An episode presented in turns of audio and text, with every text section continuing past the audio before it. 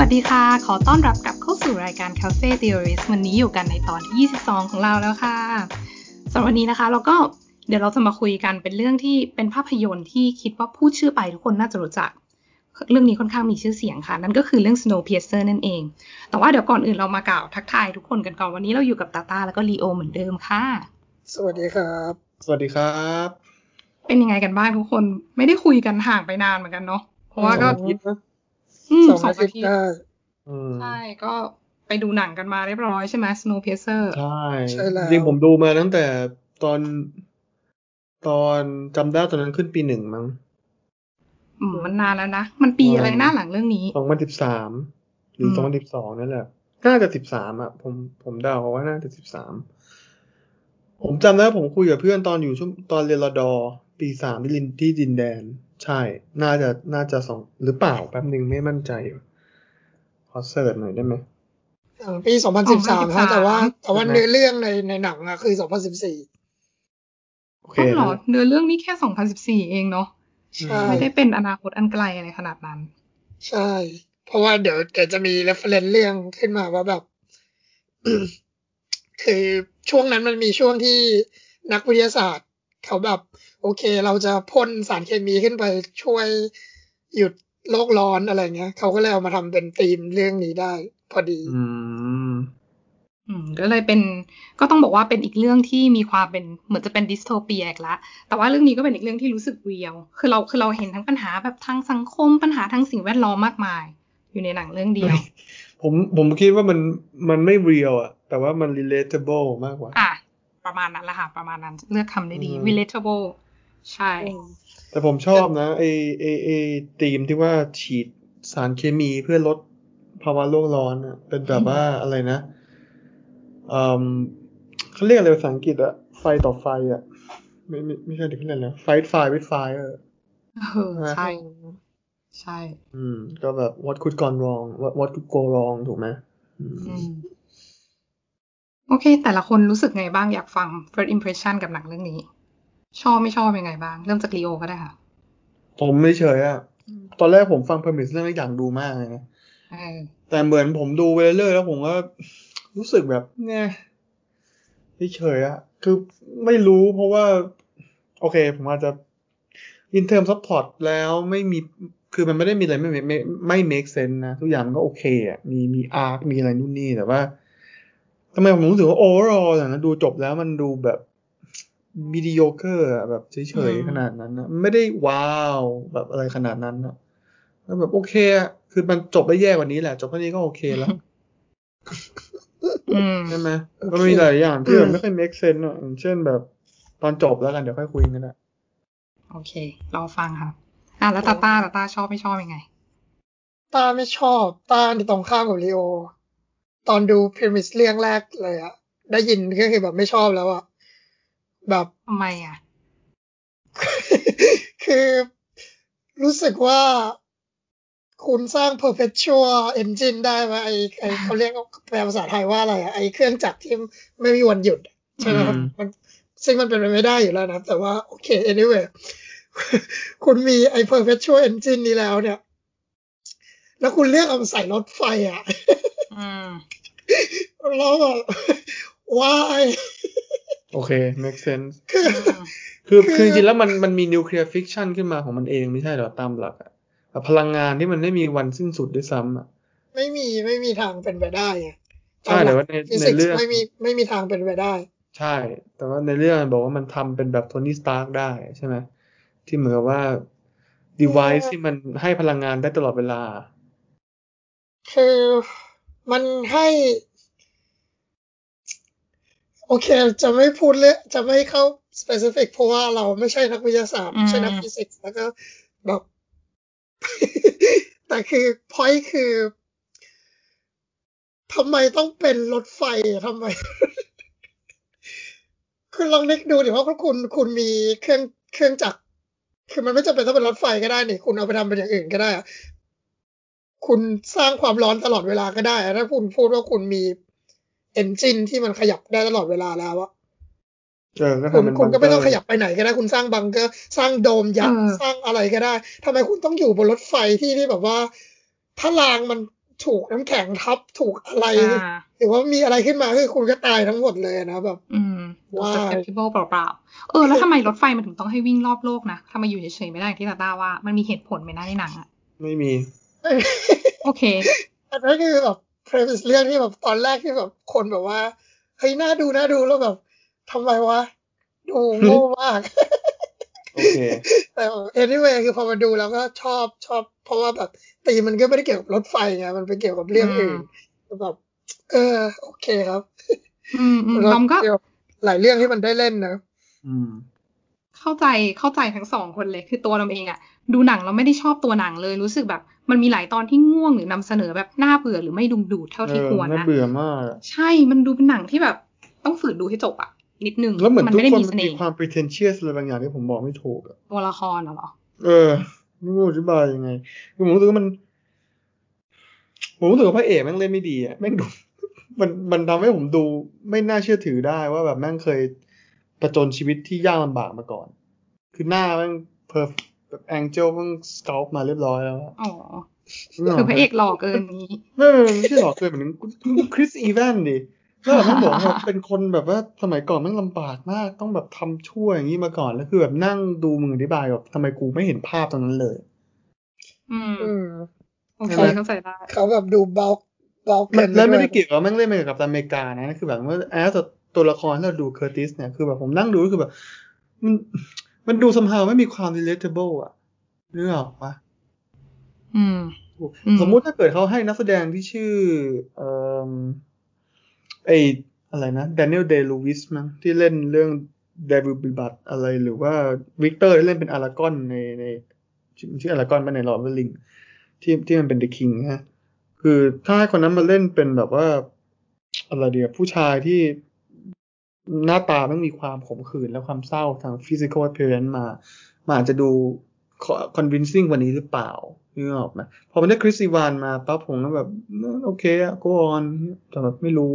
ไม่ไม่ไม่ได้ persuasive ขนาดนั้น ผมว่าอืมไอไออืมไอไอคนที่เล่นเป็นเอ็ดการ์ไอเจมี่เบลอะผมว่ามันเป็นพระเอกได้อะ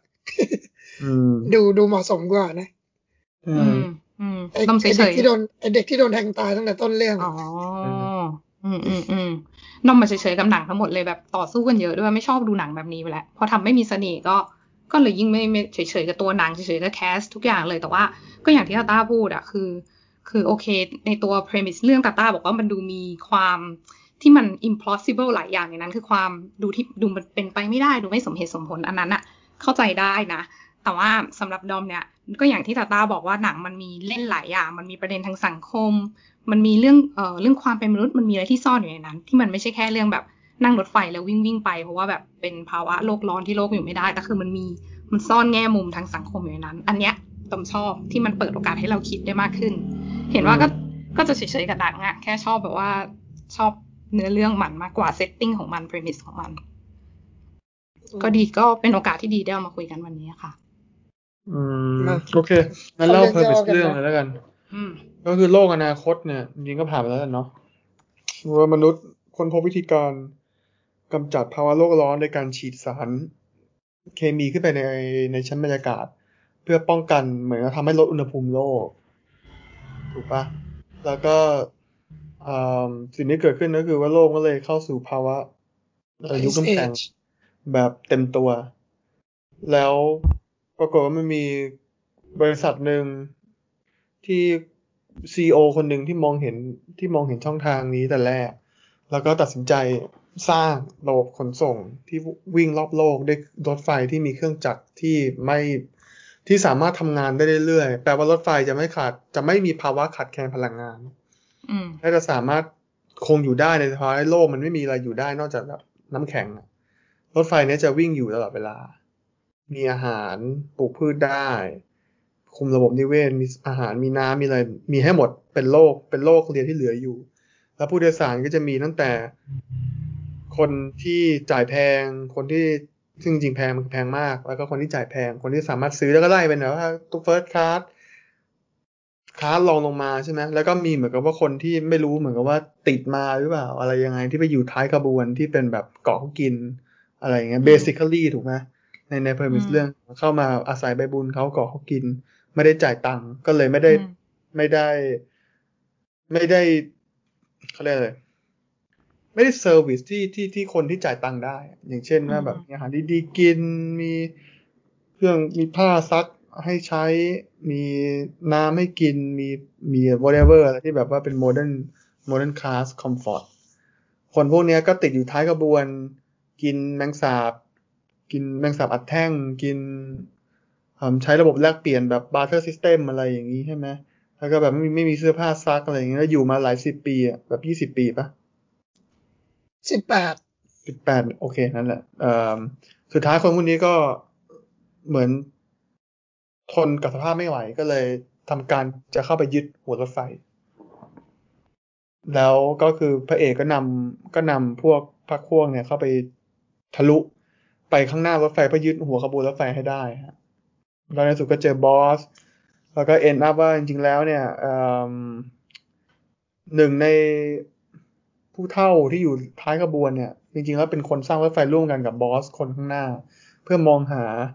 ผู้บัญชาการคนใหม่ของขบวนรถไฟนี้ ซึ่งก็คือพระเอกที่ที่ในที่สุดก็มาถึงแบบด่านสุดท้ายในการจะต้องการที่จะฆ่าบอสมิสเตอร์วิลสันใช่ไหมตอนจบมิสเตอร์วิลเฟิร์ด ปะวิลเฟิร์ดปล่าโอเค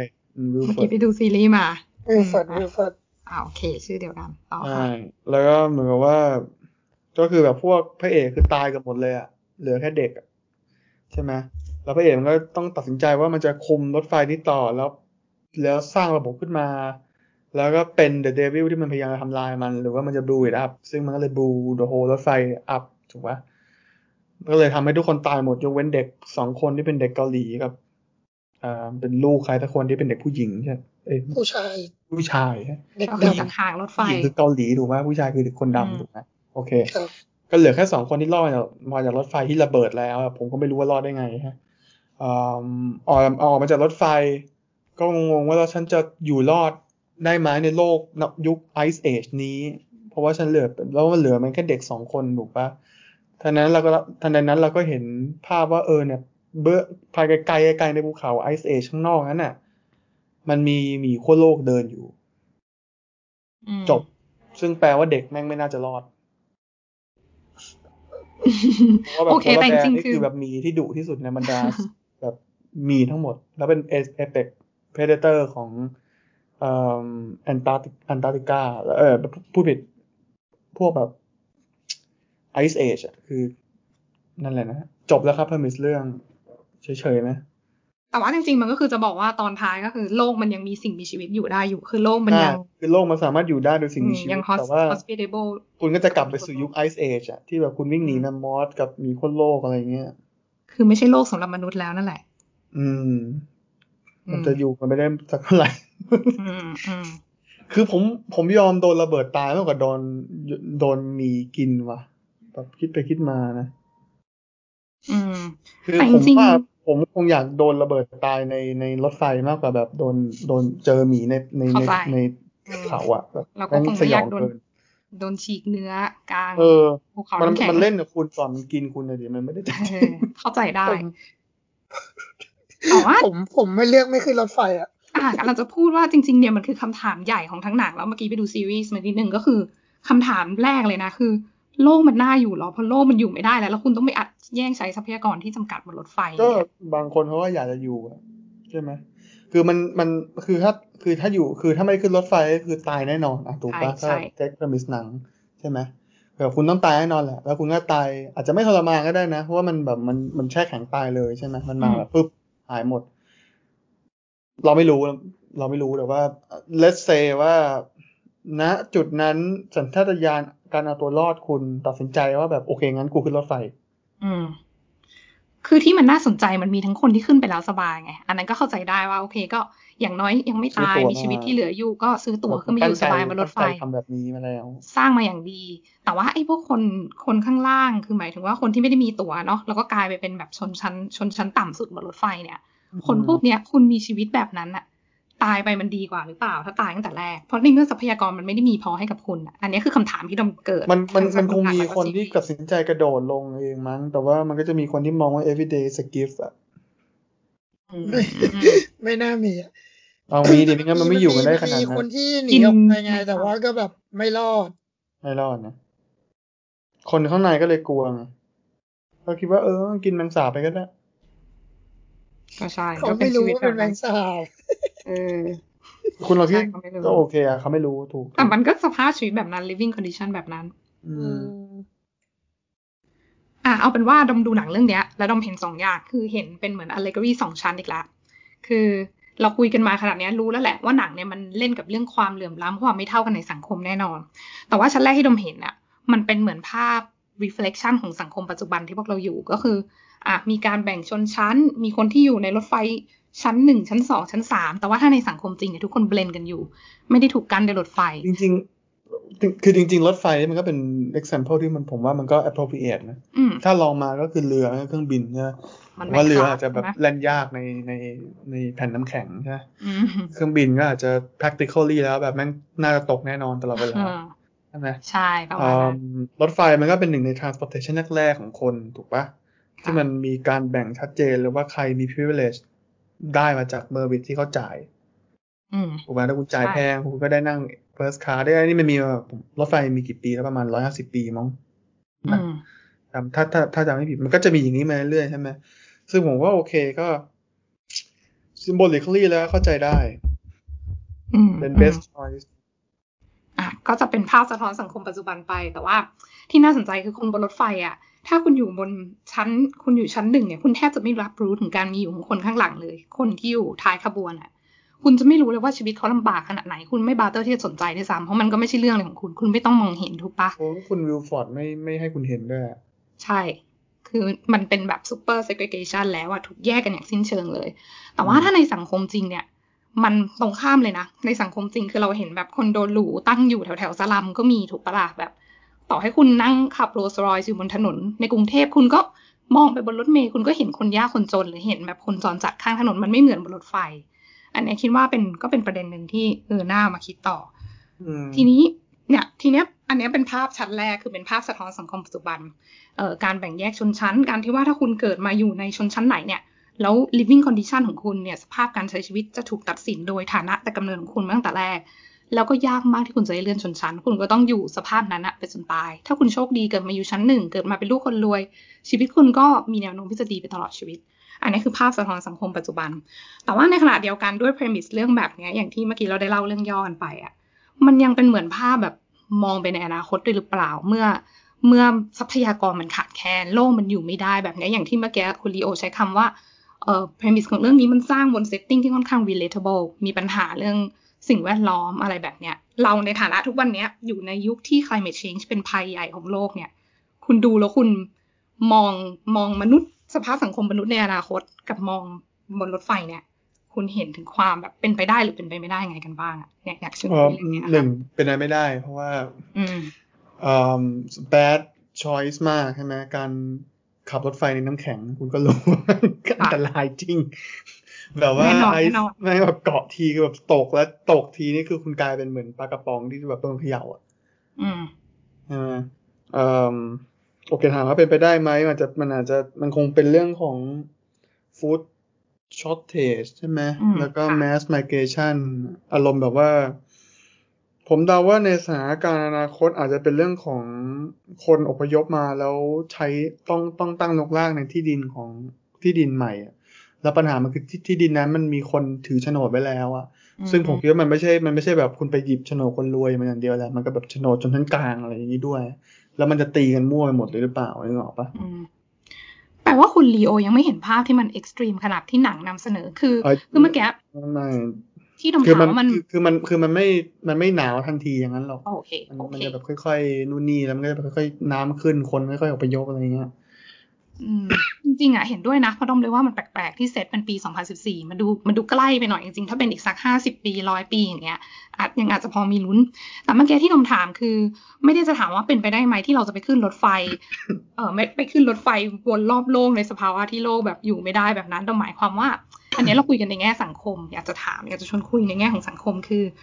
ในแง่ของสังคมมนุษย์ ที่มันอยู่ในโลกที่ทรัพยากรมันเหลือน้อยมากอะสมมติพื้นที่ทั่วโลกอยู่ไม่ได้แล้วเหลือพื้นที่อยู่แค่แบบขนาดประเทศเล็ก ๆ ประเทศหนึ่งอะไรเงี้ย และทุกคนต้องอยู่ตรงนั้น หรืออาจจะเล็กกว่านั้นด้วยเพราะในหนังมันเป็นรถไฟ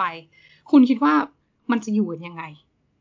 ถ้าเกิดว่าเรามองย้อนเรื่องเนี้ยแล้วลองมาคำนึงถึงความเป็นจริงอะสภาพในเรื่องนั้นมันมันน่ามันน่ามันดูเป็นไปได้มันดูก็ plausible อาจไหมจะอาจจะเป็นแบบ apocalyptic anarchy มั้งอืม อืมวยังอไงลลอยังดไงผุดขึ้นมาเอออะแล้วตาตาคิดว่าไงอาจจะประหมามาณยถึงในนั้นแง่ที่ถ้าเกิด โอเค โลกเป็นอ p o c a l y p t i c ไปแล้วใช่ไหมอ่า เราสัตรีสอร์ททรัพยากรเหลือน้อยมากผมว่าแค่มัรนถจะไฟเป็นคันเดียวเนี่ยมันมันจะเป็นคอมมิวนิซึมอะแต่มันจะไม่ใช่ยูโทเปียคอมมิวนิซึมอะมันจะเป็นแบบอ่าแบบที่เราพูดเมื่อกี้มันจะเป็นอนาคีอะอืมอืแต่มอืมแต่แต่จะเป็นในรูปแบบนั้น แล้วก็อืมจะไปอยู่ที่ว่าโอเคสังคมของคุณมันถูกปก มันถูกวัฒนธรรมแบบไหนครอบงำมาตั้งแต่แรก เพราะว่าเราจะไปติดกับอยู่ตรงนั้นกันมากกว่า ใช่เหรอผมมองว่ามันจะเป็นแบบ warlord อย่างเดียวเลย เพราะว่ามันไม่มี point ในการมี modern economy อีกต่อไปไอ้พอยของการไม่มี modern economy อะก็จริงค่ะแต่ว่า คนแม่งจะเป็นแบบ Mad Max อะมันอันนั้นไม่ใช่คอมมิวนิซึมนะนั่นแม่งคือแบบแบบ apocalyptic anarchy เลยอะมันไม่ใช่ anarchy แบบ แบบปรัชญา anarchy ก็ anarchy ถ้าสุดท้ายคุณไม่มีใครสู้กันแล้ว เพราะว่าคุณเป็นเจ้าของแล้วอะ คุณเป็นเจ้าของความรุนแรงแล้วไง ใช่เลยว่าทุกคนมันก็จะมีการแย่งชิงอำนาจของ territory ตลอดเวลา ก็เป็นโลกแบบหนังมาเฟียนึกออกปะที่แบบแก๊งนี้ตีกับแก๊งนี่นี้นี่คือแก๊งนี้คุณมี power กำลัง struggle กันผม ผมเริ่มงงแล้วคำถามคืออะไรคือเราอยู่ในถ้าถ้าโลกโรนั้นสมัไปนรแบอนบเบนไหนหรือว่าว่ามันยังไงแบบแบบแบบว่า apocalyptic อะ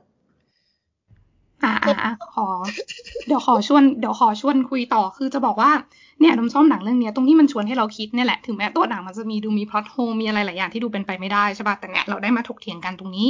ที่เราอยากจะถามก็คือ เราจินตนาการแล้วว่าพอโลกที่ทรัพยากรมันจำกัดมากเนี่ยมันดูจะเป็นความวุ่นวายเหลือเกิน ดูคนจะใช้ความรุนแรงแย่งชิงทรัพยากรกัน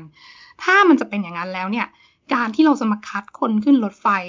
ไปอยู่บนรถไฟที่จำกัด แล้วก็ใช้ทรัพยากรให้เพียงพอสำหรับผู้ที่ถูกเลือกเนี่ย มันเป็นทางเลือกที่ฉลาดที่สุดแล้วหรือเปล่าอันนี้คือคำถามที่เราอยากถาม คิดว่าไงกันบ้าง อืม ไม่ถ้าถ้าเป็นผมผมจะสร้างบังเกออืร์มใต้ดินที่ไม่มีใครรู้ โอเค ให้ตัวเองคนเดียวใช่ป่ะไม่ได้ให้ทั้งสังคมแบบ ไม่จะให้ใครก็ได้แต่ว่าแบบคุณเข้ามาแล้วอ่าคุณเซ็นสัญญา คุณไม่มีสัญญาณสัญญาณติดต่อ คือหมายถึงว่า point ของ ถ้ามันเป็นณจุดนั้นคือมันเจอปัญหาเรื่อง resource ทรัพยากรไม่พอ ถูกปะอาหารน้ำดื่มปัจจัยพื้นฐาน คือถ้ามันไม่มีตรงนี้แบบมึงลืมไปเลย มึงลืมไปได้เลยว่าสังคมมันจะเจริญอะ เพราะว่าคนมันต้องแย่ง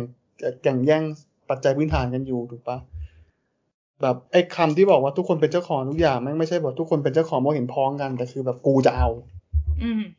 ใช่ไหมผมแบบผมก็เลยคิดว่า ถ้าเป็นทางเลือกที่ฉลาดที่สุดคือคุณต้องสร้างบังเกอร์ใต้ดินที่ไม่มีใครรู้ ทุกคนเหมือนทรายตัวเองเข้าไปอยู่ในคุกอะที่คุณอืมออกไม่ได้ อืม คือเป็นเหมือนรถไฟแต่ย้ายไปอยู่ใต้ดินคือคนอื่นเลยจะได้ไม่เห็นใช่ไหมไม่งั้นคนนั่งมาแย่งรีซอสคุณแห่กันมาก็คุณใช้เวลาประมาณแบบ มันบอกสิบปีใช่ไหมในการเต็มตัวใช่ไหมถูกปะอืมซึ่งแบบ in real life ก็อาจจะโอเคแล้วเซสิบปีแบบเอ่อ optimistically แล้วเนาะอืมอืมเพราะสิ่งที่เกิดขึ้นคือสุดท้ายถ้าคุณลงทุนไปทั้งหมดแล้วคุณขายตัวทั้งหมดอยู่ดีก็จะมีวอลลอดมาแย่งคุณ เออพอพูดคำว่าขายขอถามมีกคำถาม ในโลกที่ทรัพยากรมันแทบไม่เหลือแล้วว่าเงินมันมีประโยชน์อะไรอะเอาเงินไปใช่ทำแต่อะไรนี่มันคือก่อนนะนี่มันคือก่อนหน้านั้นไงใช้เตรียมเตรียมตัวไงใช่ใช่แค่เนี่ยตอนเตรียมตัวใช่นี่มันคือใช้ตอนเต็มตัวไงอะโอเค เดี๋ยวเดี๋ยวอยากถามด้วยว่าแล้วตาต้าคิดว่ามันควรทำยังไง แต่สำหรับดอมเนี่ย คือดอมรู้สึกว่าถ้าเป็นถ้าเป็นการจะคัดคนขึ้นรถไฟอะพอดูหนังแล้วรู้สึกตังหงิดตังหงิดแปลกๆคือแบบความรวยมันไม่ควรเป็นเรื่องที่ matter แล้วอะโอใช่เคแต่คุณว่าอาจจะ in in practical term แล้วสมมติดอมอยากจะสร้างโปรเจกต์ดอมนะเข้าใจระดมทุนใช่ไหมมันต้องมีเงินไม่งั้นดอมไม่สามารถ achieve ตรงนี้ได้ปัญหามันก็เมนไม่ฟังอ๋อเพราะก็เมนบอกไม่มีปัญหาใช่ไหมแบบเอไอ้นี่ก็เมนไม่ได้ทำแบบนั้นนะตลอดในหนังในหนังกับคลิปถูกต้องแต่ว่าพูดถึงตอนขึ้นรถไปแล้ว คือโอเค เราไประดมทุนมาจากคนรวยเพื่อมาสร้างรถไฟ แต่ถ้าพูดถึงตอนขึ้นรถไปแล้วอะ แล้วเราต้องทุ่มทรัพยากรไปกับการปนเปื้อคนรวยอะทั้งทั้งๆที่จริง ๆ แล้วอะอีกทางเรื่องหนึ่งที่ทำได้ก็คือ เราคัดเฉพาะคนที่มีความสามารถมากๆ เป็นแบบสุดยอดแบบวิศวกรหรืออะไรก็แล้วแต่เกษตรกรอะไรพวกเนี้ยนักตัดต่อพันธุ์พืช หรือแบบพันธุ์สัตว์ พวกทำอาหารสังเคราะห์อะไรพวกเนี้ยที่มันเกี่ยวกับความอยู่รอดของมนุษย์อะแล้วเราทำไมคนพวกเนี้ยไม่กลายเป็นชนชั้นหนึ่ง แล้วคนรวยอาจจะไม่มีประโยชน์อะไรได้วยซ้ำอะคุณอาจจะต้องขึ้นมาเป็นแรงงานอยู่ดีอะไรเงี้ยก็ได้อะคืมัอนประบมาอณกว่าว่าในหนังอะเออมันบอกปะ จำไม่ได้เหมือนกัน มันคือผมคิดว่า คืออย่างในผมคิดว่ามันไม่ได้ซีรีส์แลก คือมันผมคิดว่ามันอืมไม่ได้แลกมาด้วยเงินอย่างเดียวหรอกตำแหน่งนะใช่ไหมอ่ามันก็ถ้าต้องถ้าคุณฟังก์ชันคือถ้าคุณแพลนดีๆ คุณต้องแบ่งเป็นสองขาขาหนึ่งคุณจะลงทุนยังไง แล้วทุนอืมคุณจะให้ incentive ตอบกลับตอบแทนยังไง แต่ทุนอืมมันไม่ใช่ทุกอย่างอะคุณต้องมี competency แล้วคุณจะเอาคนพวกนี้มายังไง ใช่ไหมอืมโอเค อะทีนี้ถามคุณตาตาบ้าง เพราะว่าเราดูภาพในหนังมันจะดูโหดร้ายเนาะที่ดูคนข้างล่างคนท้ายขบวนดูถูกกดขี่เหลือเกิน แต่ถ้าเราตัดเรื่องมนุษยธรรมออกไปก่อนแล้วเราดูความสมเหตุสมผลในโลกที่ทรัพยากรมันเหลือน้อยอะเพราะไม่ว่าไงมันต้องมีคนที่ไม่ได้ถูกป่ะทรัพยากรมันไม่พออะณคนตาตาส่วนใหญ่คิดว่าจะไม่ควรจะไม่ได้เลย อะไรนะคะ คนส่วนใหญ่จะไม่ได้เลย ถูกต้องมันจะเหลือแค่แบบคนผมก็คิดเหมือนล็ดกอมนะ แต่มันก็มีสองมุมอะยังไงยังไง ว่าว่าแบบอย่างในเรื่องนี้คือเขาก็คือโอเคมันจะหมายความว่าเอาคนรวยมาเอาอะไรมาก็ได้อะเราไม่ค่อยได้แคร์เท่าไหร่อะแต่หมายความว่าถ้าเกิดคุณอยู่ในสังคมที่มันพรีออเดนได้อะอืมอย่างแบบในเรื่องเนี้ยอือฮึทุกคนเกิดมาคุณอยู่ชั้นหนึ่งชั้นสองชั้นสามคุณแบบถูก put in your place อะถูกไหมอืมคุณสามารถ organize อ่า social structure ได้อื มอือฮึมันก็จะไม่มีปัญหาของมันอะโอเคมันมีปัญหาแหละเทคนิคลี่คือแบบทั้งเรื่องนี้มันมีปัญหาอืม everything is wrong with this but อืมแต่ว่า คือถ้าเกิดมองแบบไอ้นี่ไปแล้วมันก็คือแล้วไง humanity ยัง survive อืมโอเคผมมีอีกไอเดียหนึ่งยังไง ก็เพราะว่าวิลฟอร์ดมันมองเห็นปัญหา มันมองเห็นแผนอยู่แล้วไงว่ามันจะต้องสร้าง condition ที่ hu- ที่เหมือนมนุษย์มันต้องมีสังคมใหม่ขึ้นมาก่อนอืมแล้วมนุษย์มันมองเห็นว่าสังคมที่มันอยู่มีปัญหายังไง แล้วมันเกิดการ overthrowและปรับปรุงสังสังคมมันแบบ radical ถูกปะมันก็เลยเป็นแผนที่ทำให้เคอร์ติสมันขึ้นมาข้างบนไงอืมหมายถึงว่าจะให้มาแก้เรื่องชนชั้นเรื่องอะไรด้ไม่ก็มันนะก็ก็วิลฟอร์ดมันต้องการให้เคอร์ติสมันขึ้นมาแก้ตรงนี้อืมใช่ปะใช่ใช่ใช่ปะมันบอกทุกอย่างเป็นแผนมันเองในการที่ด็อกมันมันชื่อด็อกใช่ใช่ไหมใช่ ที่มันแบบเป่าหูไปเรื่อยๆไอ้ชื่ออะไรนะจอห์นเฮิร์ตอะ ก็คือแผนในการที่แบบว่า สุดท้ายคือถามว่าวิลฟอร์ดมันไม่เข้าใจเรื่องความเหลื่อมล้ำนำมาสู่ปัญหาหรอแบบไม่ใช่มันเข้าใจ แต่คือมันจะทำให้คนเรียนรู้ยังไง whatever อะไรก็ตาม อันนี้อันนี้ผมพยายามคิดอยู่ว่าแบบมันมีแผนนะใช่ไหมมันวางแผนมันอยู่อะก็เนี่ย ผมมีไอเดียของเขาเนี่ยแหละว่าคือมันดูตลกอะ แป๊บหนึ่งผมว่าแบบ คือมันมี Dar Dar Darwin Darwinian social social Darwinian social Darwinism มันต้องเรียกว่าไงดีวะอืมดาอืวิมนอย่างเนียนั้นนแหละ economic อะไรพวกเอานี้อยู่อะเอาเอา principle ของไอ้เขาเรียก evolutionary มามาใส่ใน social science ถูก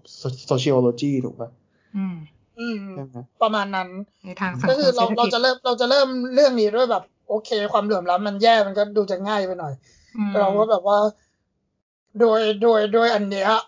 แล้วบวกกับไอ้ pre-ordained society มาแล้วเนี่ยก็คงเกิดมาอย่างนั้นคุณก็อยู่อย่างนั้นไปดิคนที่เหลือเขาแบบเขามองเห็นอนาคตมาแล้วนี่ว่าแบบเดี๋ยวโลกมันจะพังเขาเตรียมตัวมาแล้วอะไรเงี้ยเขา deserve it หรือว่าแบบเขามีปืนนี่เขาแบบอะไรนี่เขาก็ suppress คุณได้คุณอ่อนแอกว่าคุณก็อยู่ข้างหลังไป ถูกไหมด้วยความที่แบบสังคมมันมันมันเป็น Darwinian social อะแล้วด้วยความที่มันไม่มี social mobility เลยการขับเคลื่อนทางสังคมคือแบบ คุณไม่สามารถแบบโอ้กูเกิดชั้นล่างสุดแล้วอยู่กูจะอืมแบบจะพัดจะผูแล้วขึ้นไปรวยสุดได้อะแบบเป็นไปไม่ได้อะอืมอืม เพราะงั้นมันก็เลยไม่มี social mobilityเพราะว่า society มัน immobile ตลอดเวลา อืม แล้วรทีนี้รถไฟมันมันก็ได้ได้ไม่หยุดมี ไอเดียของ political determinism อย่างที่บอกอะว่าแบบอ่าวิลฟอร์ดเนี่ย กับกิลเลียมใช่ไหมหลังหลังรถกับหน้ารถกิลเลียมอืมอืมพยายามจะควบคุมมันอยู่ว่าแบบโอเค key ของมันคือ balance ถูกไหมอืมเพื่อให้ equilibrium key ของมันคือ balance ว่าโอเค เพื่อให้รถไฟเราอยู่ได้ pollution เราต้องเป็นเท่านู้นคนเราต้องเป็นเท่านี้เพราะอาหารเรามีเท่านี้ blah blah blah blah blah เขาก็วางแผนขึ้นรถไฟมาสิบแปดปีแล้วเนี่ย ก็ stage level stage revolution การจัดจัดฉากการปฏิวัติไปสามครั้งแล้วนี่ครั้งที่สามเพื่อลดประชากร เพื่อฆ่าชนชั้นบนฆ่าชนชั้นล่าง อืม ต่างๆ นานา อ๋อ คือมันลองกันหมดแล้วใช่ไหมอืมมันลองกันหมดแล้วเหรอ เขาไม่ได้รอก็คือเคยเขาทำเลยกำกำจัดคนอยู่เป็นระยะแต่มันระไม่ยะ แต่มันไม่สำเร็จคนอยู่เป็นระยะสำเร็จสักที ไม่ใช่ คนข้างหลังก็คือตั้งคิดว่เป้าตัวไงองว่าจะเอากี่คนตั้งยอด มันเป็น stage revolution ไง คือแบบ อ๋อ เขาอนุญาตให้คุณทำอะเอออืมคุณได้ห้องเพิ่มหนึ่งห้อง คุณได้โบกี้เพิ่มสองโบกี้ คุณจะได้อะไรเพิ่มก็ก็เท่านั้นนะแล้วก็เหมือนกับเป็นการลดประชากรข้างหลัง ลดประชากรคนข้างหน้า ลดประชากรคนตรงกลาง เขาควบคุมอยู่แล้วตลอดทั้งเรื่องอะอืมไอ้เนี่ยมันมันเลยรู้สึกตลกมากเลยในเมื่อแบบ มันกลายเป็น มันกลายเป็นอะไรเนี่ยดาวินเนียนโซเชียลเด t ิมินิซึมอะคือแบบถ้าคุณสามารถออกแบบระบบสังคมได้ ในระบบปิดแบบนั้นอะแล้วทำไมคุณเรียกออกแบบให้มันเป็นระบบนี้วะอันนี้คือสิ่งที่แบบผมไม่เข้าใจในเรื่องนี้แล้วก็แบบ เฮ้ยเป็นคำถามที่ดีมาก เป็นคำถามที่ดีมาก นี่ออกแบบได้มันจะเป็นระบบนิเวศแบบปิด คุณรักษาสมดุลได้ทุกอย่าง แต่คุณทำให้มันเป็น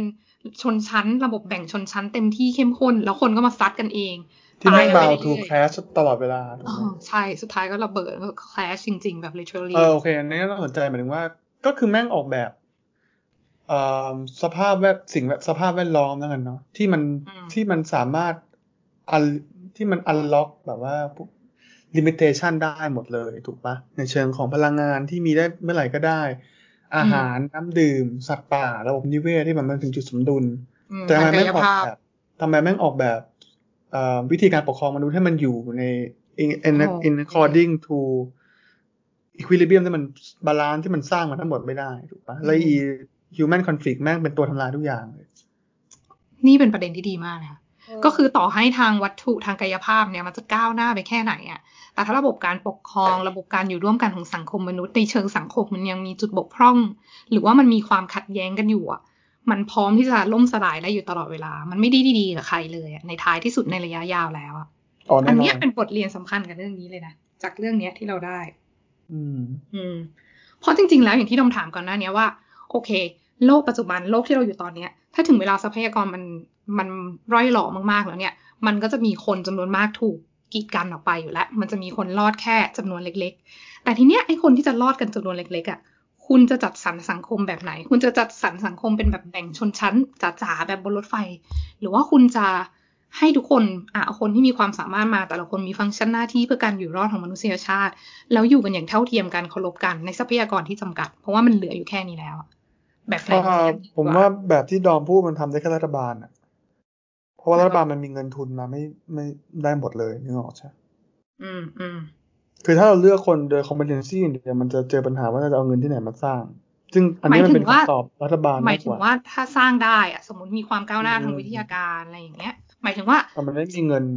ต่อให้จะมีคนรวยแล้วก็มีทั้งคนเก่งหรืออะไรก็แล้วแต่อยู่รวมกันอะแต่สุดท้ายแล้วมันจำเป็นแน่หรอที่ต้องมีการแบ่งชนชั้น คืออยู่กันแบบเท่ากันไม่ดีกว่าหรอ แล้วทุกคนก็เคารพบนความเป็นมนุษย์ของกัน เพราะว่า ดอมมีความเป็นฮีโดนิสอะคืออยากให้ทุกคนอะที่ได้มีชีวิตอยู่อะใช้ชีวิตอย่างมีความสุข คือถ้าต้องไปอยู่บนรถไฟแล้วกินกินแมงสาบอะไรเงี้ยคือตายไปตั้งแต่แรกดีกว่า แต่ทีเนี้ยคนที่ยังรอดอยู่อะคุณจะอยู่ร่วมกันแบบสงบสุขยังไงอะแบบเคารพกันยังไงอะเพื่อไม่ให้มันมีปัญหาและปะทุขึ้นมาแล้วชิบหายสำหรับทุกคนในภายหลัง เนี่ยก็ต้องให้รัฐบาลเป็นคนสร้างรถไฟขึ้นมา เพราะรัฐบาลไม่ต้องการเงินจากผู้โดยสาร แต่ว่ารัฐบาลมีสิทธิ์เลือก competency กันได้อืมแล้วทุกคนก็จะสามารถ อยู่กันได้อย่างเท่าเทียมว่าทุกคนต้องเข้ามาด้วย competency เท่านั้นจบ ไม่มันต้องมันมีความอันนี้อยู่ด้วยไงคือมันมีความที่คนเขาไม่ได้คิดว่า ตอนแรกคนมันคิดว่า ไอไอซ์เอจเนี่ยมันอาจจะอยู่ไม่นานก็ได้ไงอืมอืมนึกออกไหมหรือว่าแบบโอเคเราอาอาจจะแบบ อพยพลงมาทางช่วงเส้นสูงสุดมันอาจจะไม่ได้หนาวขนาดนั้น หรืออะไรแบบนี้ก็ตามก็ได้อะมันไม่มีใครรู้ไง แล้วอืมแล้วหมายถึงคนที่อยู่บนรถไฟเขาก็คิดว่า โลกข้างนอกไม่มีวันกลับไปได้แล้วอยู่ด้วยเหมือนกันอะอืมเพราะงั้นทำไมเขาต้องแชร์เวลในเมื่อเขาแบบสามารถแบบตัดโบกี้หลังลงไปก็ได้ เขาให้พวกให้พวกนั้นอยู่มีชีวิตรอดก็บุญแล้วอะ อืมอืมอืมนั่นแหละบางทีมันอาจจะไม่ควรมีโบกี้หลังแต่แรกไงไม่ควรมีคนบนนั้นขึ้นมาตั้งแต่แรกเศร้าจริงอืมอ้าวมันมันอาจจะเป็นความจริงที่ต้องยอมรับเศร้านี่จริคืงอคุณ มันอืมนี่คือตัวการ์ตูนเขาเป็นอย่างนี้เลยนะนั่นน่ะอือืมมอืมมันมันอ่านว่าอะไรวะเลอ transfers ครัอ่าบนอะไรไม่เนี่ยเอมันอาคองอืมคองแบ็กเนชอะไรสักอย่างอะมันเออคำว่าเนชของมันแปลว่ารถเอ็นไฟมันเอ้ยมันแปลคงว่าหิมะอืมอืมก็ อืม คือคำถามของดอมคือสมมติเนี่ยถ้าโลกเราจะเป็นอย่างเงี้ย แล้วเดี๋ยวจะมีเป็นแบบรถไฟหรืออะไรก็แล้วแต่แบบเนี้ย แล้วถ้าคุณเป็นอีลอนมัสอะคุณจะคัดคนรวยไปหรือว่า คุณจะเลือกคนแบบไหนในการถ้าที่ ถ้าผมเป็นอีลอนมัสนะนะ ก็คือมันแปลว่าผมรวยแล้วในการใช่มีเงินตรงนี้ได้แสดงผมจะคัด competency แล้วผมเพราะว่า ถ้าผมเป็นอีลอนมัสผมคงคิดว่าตัวเองเป็นเป็นพระเจ้าอะอืมฮึเรื่องอะไรกูต้องเลือกคนนี้มาเพราะแม่งจ่ายเงิน first class ให้ทั้งที่แบบว่า แบบกูสามารถระดมเงินจากตลาดหุ้นหรือว่าอะไรก็ตามหรือมีเงินพอเองด้วยซ้ำอะไรอย่างเงี้ยใช่ไหมใช่ไงอืม สุดท้ายคนที่โดนคัดขึ้นไป มันจะไม่ใช่คนรวยไงจะมันจะเป็นคนที่มีประโยชน์ในใช่ทางใดทางหนึ่งถูกอืมนี่แหละที่น่าเอามาคิด แต่นั่นไม่แต่นั่นไม่แฟร์เหรอ หรือว่าแฟร์หรือไม่แฟร์มันก็ไม่แฟร์มั้งถ้าเกิดทุกคนมันไม่ได้ ถ้าทุกคนส่วนถ้าคนส่วนใหญ่ต้องตายใช่ไหมหรือยังไงผมก็ยังสงคือสัมัยนอยู่มันไม่แฟร์อะตั้ไรงแต่คือที่มันมี ethical question ของเรื่อง ethical answer ของเรื่องนี้อะคือมันไม่แฝงแต่แรกที่มีคนมา ทำลายโลกคนรวย อาจจะเป็นคนรวยที่ใช้ทรัพยากรบนโลกจนสุดท้ายโลกพัง มันไม่แฝงแต่ตรงนั้นแหละ แต่ถ้าเราคุยกันในสังคมที่ทรัพยากรเหลือน้อยจริงๆแล้วมันต้องคัดคนขึ้นมา สุดท้ายไงมันก็ต้องมีคนตัดถูกตัดออกไปแล้ว คุณคิดว่านี้แฟร์สุดปะเพราะว่ามันมันแก้ไม่ได้แล้วสิ่งที่เกิดขึ้นอะแต่ว่าใช่แก้ปัญหาตอนเนี้ยใช่คิดว่าทุได้กคนค่ะต้องเบส on merit อย่างเดียวมันมันมันไม่ได้แฝงตั้งแต่แรกอยู่แล้ว มันตั้งแต่ทุกคนเกิดมาแล้ว ไม่ได้เท่าตั้งแต่แรกโอกาสในชีวิตไม่เท่ากัน คนนี้เป็นวิศวกรเก่งมาก แต่คนนี้เป็นแบบขอทานมาตลอดชีวิตอะสุดท้ายคนที่จะอยู่รอดเป็นใครอะมันก็ผูกติดมาตั้งแต่ความเหลื่อมล้ำแต่ต้นถูกแต่ณภาวะนั้นมันก็อาจจะเป็นทางไม่รู้มันแฟร์ที่สุดไหมแต่ว่าอย่างน้อยมัน plausible ที่สุด แล้วมันก็โอเคแล้วแล้วถ้าเกิดว่าอืมพนักงานรถไฟกับวิศวกรมีลูกอะแล้วแล้วลูกจะอยากทำอะไรในรถไฟอะไรคือตัวกำหนด ก็ต้องดูว่าใครทำอะไรได้ดีกว่า ถ้าสมมติว่าไม่มีคนที่ทำอะไรไม่ได้เลยอะ ถ้าไปมีลูกบนรถไฟใช่ไหมอ่าแบบลูกที่เกิดมาที่อืมทำอะงไรลูกไม่ได้ที่เกิดมาบนรถไฟใช่ปะอันนี้ generation สองละต้องถามว่าจริงๆมันควรมีสิทธิ์สืบพันธุ์เห็นปะมันมันอ้าวต้องมาคนนั่งก็ต้องคิดบอกว่ามันก็ถ้ารอดแล้วกูก็อยากมีลูกบ้างอะไรอย่างนี้ สุดท้ายมันก็ต้องตาม merit อืมไม่แต่หมายถึงว่าสุดท้ายแล้วเด็กไอ้คือไอ้พ่อแม่มันเลือกไปเพราะว่าสายวิชาชีพไงอืมแต่ลูกมันถ้ามันนี่ก็คือแบบ นี่ก็คือ comparison ได้หรือเปล่ากับอืมหมายถึงว่า modern economy ก็แบบว่าเด็กแม่งไม่รู้ว่าทำอะไรอะ what's the point สังคมมันไม่ได้ต้องการแบบมึงไม่มีอะไร offer ให้สังคม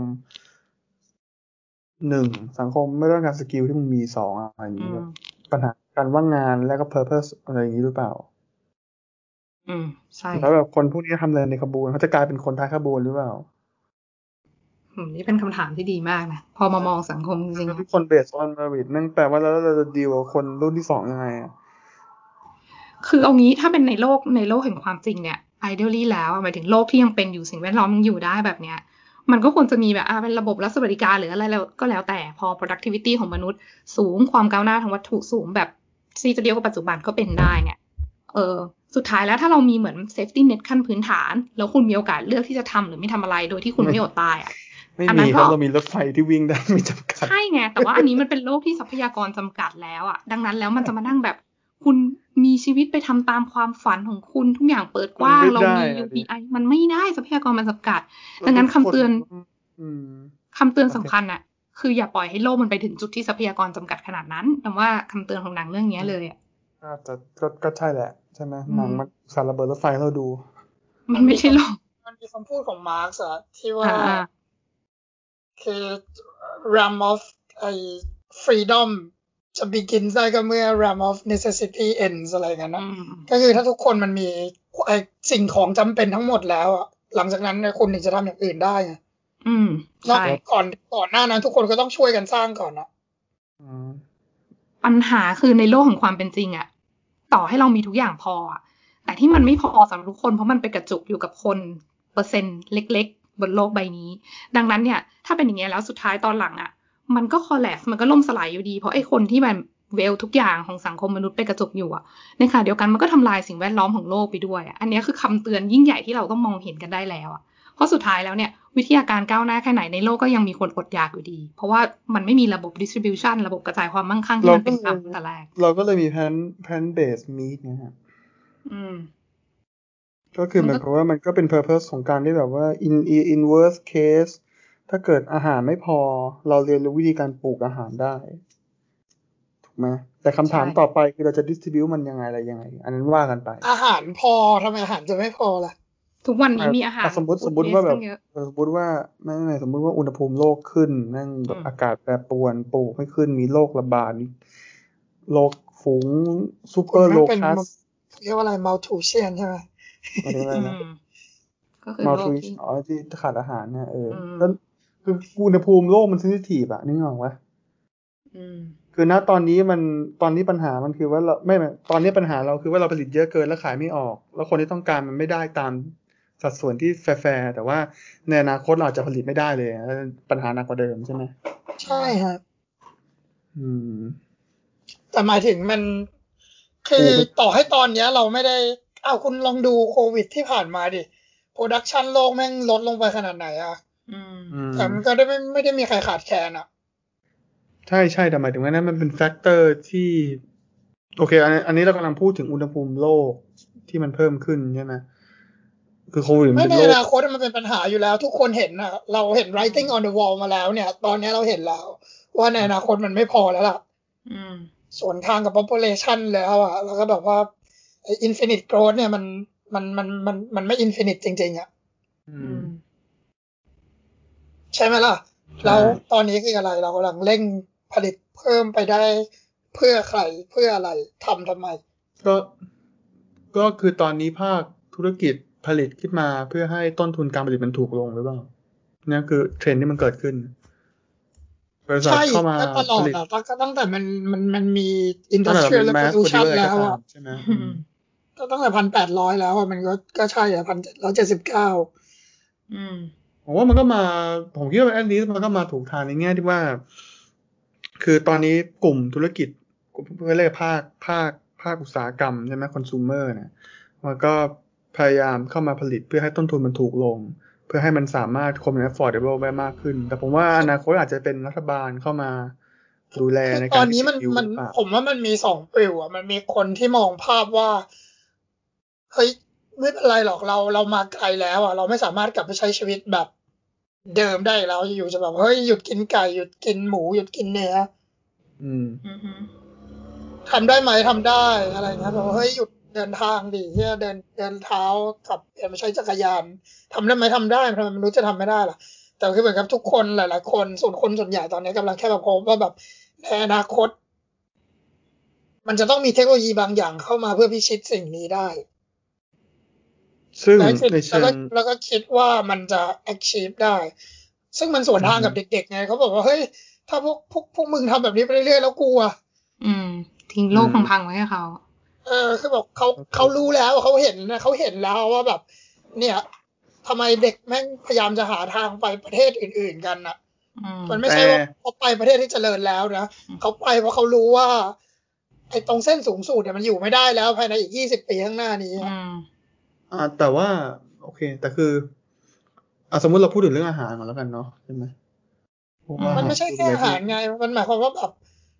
คุณพบเจออะไรได้มากขึ้นอีก คุณใช่ไงลองดูดิว่าตอนนี้มันหมายถึงว่าหนักขึ้นร้อนขึ้นขนาดไหน ใช่ไงอืมแต่คือตอนเนี้ยเหมือนกับว่ามนุษย์มันก็พยายามจะ tackle ปัญหาเป็นเรื่องๆไปใช่ไหมคือตอนนี้ปัญหาเรื่องอากาศเรื่องแบบร้อนขึ้นเย็นขึ้นอะไรอย่างเงี้ยแม่งยังไม่มีใครมีโซลูชันอะ ถูกปะ คือเอางี้แต่ผมว่าอาอาหาหารรนะมันเป็นอาหารมันยังโอเคเป็นหน่อย list of the concern นะคุณ ใช่ไง แต่ว่าถ้าเราคุยต้ถึองงมีปัญกินหา ปัญหาที่มีพอไม่พอนะว่าไม่ได้น่าห่วงแต่น่าห่วงคือการผลิตปัญหาเอ้ยการผลิตอาหารของเราอะ มันสร้างปัญหาให้กับโลกหมายถึงว่ามันทำลายสิ่งแวดล้อมในโลกไปด้วยอะพวกฟาร์อัมนนี้สัตว์อะใช่แล้วที่ใช่สำคัญคือมันไม่ได้เป็นการผลิตเพื่อฟีดคนบนโลกนะคุณ มันยังมีคนบนโลกตั้งมากมายที่อดอยากแต่มันผลิตเพื่ออะไรล่ะ มันผลิตเพื่อมันขายมันคือการสะสมทุนในระบบทุนนิยมที่มันไม่มีวันสิ้นสุด นั่นคือปัญหาของการทำลายโลกหลายๆหลาย sector ด้วยด้วยมันเลยมันเลยเอาสมมติเรื่องอาหารก่อนนะเพราะอาหารมันก็ contribute to โลกร้อนเยอะใช่ไหมอืมวัวตดที่สุด ที่สุดเลยถูกเกือบปะเกือบเกือบที่สุด โอเคอืมคือตอนนี้มันก็มี plant-based มีขึ้นมาหรือว่า cellularเขาเรียกอะไรเซลล์ที่ที่มันเป็นเซลล์เพาะเลี้ยงในในในแลบมิดแลบมิดแลบใช่ไหมก็คือจอยว่าโอเค ตอนนี้ตลาดก็คือเหมือนกับว่า กลุ่มคนที่เป็นผู้บริโภคเป็นกลุ่มเด็ก เพราะว่ามันเป็น responsibility ที่มนุษย์ต้องต้องทำแล้วในการที่อยู่จะทำให้ planet survive ถูกปะใช่ไหมแต่ปัญหามันคือว่าคอสของผู้อุตสาหกรรมนี้มันแพงมากตอนแรกแบบกลไกที่ทำให้มันถูกลงก็คือ ภาคเอกชนนั่งเข้ามาเล่นถูกปะมันก็จะเหมือนอารมณ์เหมือนปฏิวัติอุตสาหกรรมอะไรก็ตามอะแบบทุกอย่างมันน่า ค่อยๆถูกลงแล้วถึงเวลารัฐบาลเป็นคนเข้ามาจัดการในเรื่องของการกระจายวันที่ทุกอย่างมันถูกลงนี่ไงสิ่งที่ผมพยายามจะพูดอะคือคนคิดว่าจะจะแบบเข้าสู่แบบโอ้โห เราเข้าไปเขาเรียกว่าอะไรนะ ภาษาศาสตร์ภายใต้อ่า economy of scale แล้วก็อ๋อเดี๋ยวเทคโนโลยีพัฒนาแล้วก็ลดลงคือแบบมัน too a little too late แล้วหรือเปล่าคุณ อืมอาจจะมันขยายไปเรื่อยๆอะไม่มีมันมัน อย่างที่บอกมันไม่ใช่ว่าอาหารไม่พอนะทำไมคุณต้องมาทำอย่างนู้นคือปัจจุบันเนี้ยอาหารมันเกินพอด้วยซ้ำอะ ใช่ แต่คุณก็ยังผลิตเพิ่มเพิ่มเพิ่มเพิ่มเพิ่มทุกปีนะฮะนั่นคือปัญหา มันแบบเฮ้ยเราจะผลิตทำไม คือถ้าเกิดคุณคุณ cut back productionครึ่งหนึ่งอะ เรายังมีเพียงพอเลยอะ อืม จริง จริงๆเราเพิ่งเขียน paper เรื่องนี้ส่งอาจารย์ไปเลยนะเนี่ยเป็นเรื่องแบบ เป็นเราเรียนเศรษฐศาสตร์สถาบัน แล้วก็เรียนเรื่องเหมือนการสะสมทุนผ่านระบบ World Food System คือว่า paper เนี้ยมันคืออาจารย์เขาให้เราอ่าน paper หนึ่งก่อน เขาพูดว่าโควิดเนี่ยมันทำให้เรามองหลายอย่าง เราคุยเรื่องนี้มาตั้งแต่ต้นปีเนาะเรื่องความเหลื่อมล้ำเรื่องอะไร แต่ว่าสุดท้ายแล้วพอเรากลับไปมองต้นตอเนี่ยไอไวรัสมันอาจจะมาจากสัตว์ได้ทำไมถึงต้องมาจากสัตว์ เพราะว่าคนไปกินของของแปลก เพราะว่าตลาดทุกวันนี้ตลาดอาหารโลกเนี่ยมันถูกดอมิเนตด้วยพวกนายทุนใหญ่ๆ เกษตรกรรายย่อยไม่สามารถมาแบบ ปลูกของทั่วไป เก็บทำสัตว์เลี้ยงสัตว์ทั่วไปขายได้เหมือนตลาดมันถูกควบคุม แล้วดมเลยได้มานั่งเขียนเปเปอร์เรื่องเนี้ย แล้วก็เห็นว่ามันก็เป็นปัญหาจริงก็คือ บริษัทใหญ่ ๆ ของระดับโลกหรือระดับประเทศเราไม่ต้องพูดชื่อแล้วกัน แต่พวกคุณก็รู้อยู่ มันก็มีคนที่ครอบครองตลาดอาหารตั้งแต่ต้นน้ำยันปลายน้ำอะตั้งแต่ทำฟาร์ม ตั้งแต่ทำอาหารเลี้ยงสัตว์ยันทำซูเปอร์มาร์เก็ตอะพวกนี้เขาทำเพื่ออะไรอะเขาไม่ได้ทำเพื่อ feed มนุษยชาติอะแต่เขาทำเพื่อเขาเงินในกระเป๋าเขามันเพิ่มขึ้นเรื่อยๆไม่มีที่สิ้นสุดอะ ในขณะที่บนโลกก็ยังมีคนอดอยาก เนี่ยเราก็จะอยู่กันแบบนี้จริงเหรอ แล้วเดี๋ยวสุดท้ายโลกพัง แล้วพอโลกพังแล้วยังจะให้คนรวยพวกนี้ ได้ทรัพยากรมากสุดได้ตั๋วรถไฟชั้นหนึ่งก็มันก็ต้องรัฐบาลเข้ามาจัดการไหมคือหมายถึงว่าถ้าถ้าธุรกิจไม่เข้ามา มันก็ทำให้คอสออฟโปรดักชันนั่งไม่ต่ำลง อืม หมายความว่าถ้าไม่มีธุรกิจมาผลิตเยอะขนาดนี้ คือหมายถึงว่าคอสของการผลิตของสิ่งหนึ่งอะ ถ้ารัฐบาลทำอย่างเดียวก็จะราคาสูง หรือถ้าใครกันในบริษัทใดบริษัทหนึ่งทำอย่างเดียวก็จะราคาสูงนะแต่พอมันมีอุตสาหกรรมเกิดขึ้นมา มันแปลว่ามีผู้เล่นหลายผู้เล่นเข้ามาลองทำผลิตเทคโนโลยีเองทำให้ราคามันถูกลง แต่ปัญหามันคือแค่ว่ามันไม่มี regulation ในการ distribute มากกว่า ใช่ คือมันจะบอกว่าเนี่ย มันจะกินธุรกิจต้นน้ำปลายน้ำอะไรก็ อีกในแง่หนึ่งก็คือว่า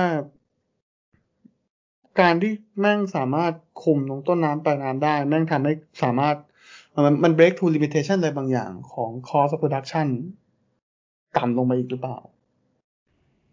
ก็ใช่ปัญหาปัญหาไม่ใช่ว่าแบบว่าแม่งมีปัญปัญหาไม่ใช่ว่า เขาต้องการจะคุมปลายปลายน้ำหรือว่าต้นน้ำอะไรปัญหามันคือมันต้องเป็น regulation government ในการกำกับมากกว่าหรือเปล่า หมายถึงกำกับในแง่การผูกขาด ส่วนแบ่งตลาดอะไรเงี้ยใช่ คือเราจะบอกว่าธุรกิจไม่ควรจะขยายเลยก็ไม่ได้ แต่มันเราเราต้องไปสร้าง regulation ให้มันดูแลในเรื่องของ fair competition competition แน่นอนเปล่า จริง ๆ นี่คือที่ดมเขียนไปใน paper เลย เพราะมันเป็นเศรษฐศาสตร์สถาบัน เราก็จะมองว่าปัจจัยเชิงสถาบันในสังคม พวกแบบเออกฎหมายหรือแม้กระทั่ง norm ต่าง ๆ ในการที่ธุรกิจสามารถ merge กันได้ ตรงนี้แบบเป็นคาร์เทลเป็น food cartel อะไรพวกเนี้ยทำยังไงให้โครงสร้างของสังคมอะ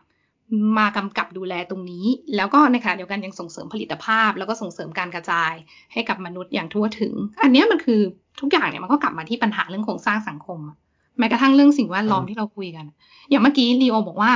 คุณลีโอบอกว่าตอนนี้มนุษย์กำลังแก้ปัญหาโลกปัญหาสิ่งแวดล้อมกันอยู่ถูกไหมเพราะว่าดูแล้วมันอย่างตาต้าบอกว่ามันมี writing on the wall ว่าแบบชิบหายแน่นอนต่อไป แต่คำถามคือมันแก้จริงหรอ ถามหน่อยว่าทุกวันนี้มีใครเดินออกไปหน้าบ้านแล้วสามารถสูดหายใจได้บ้างคือ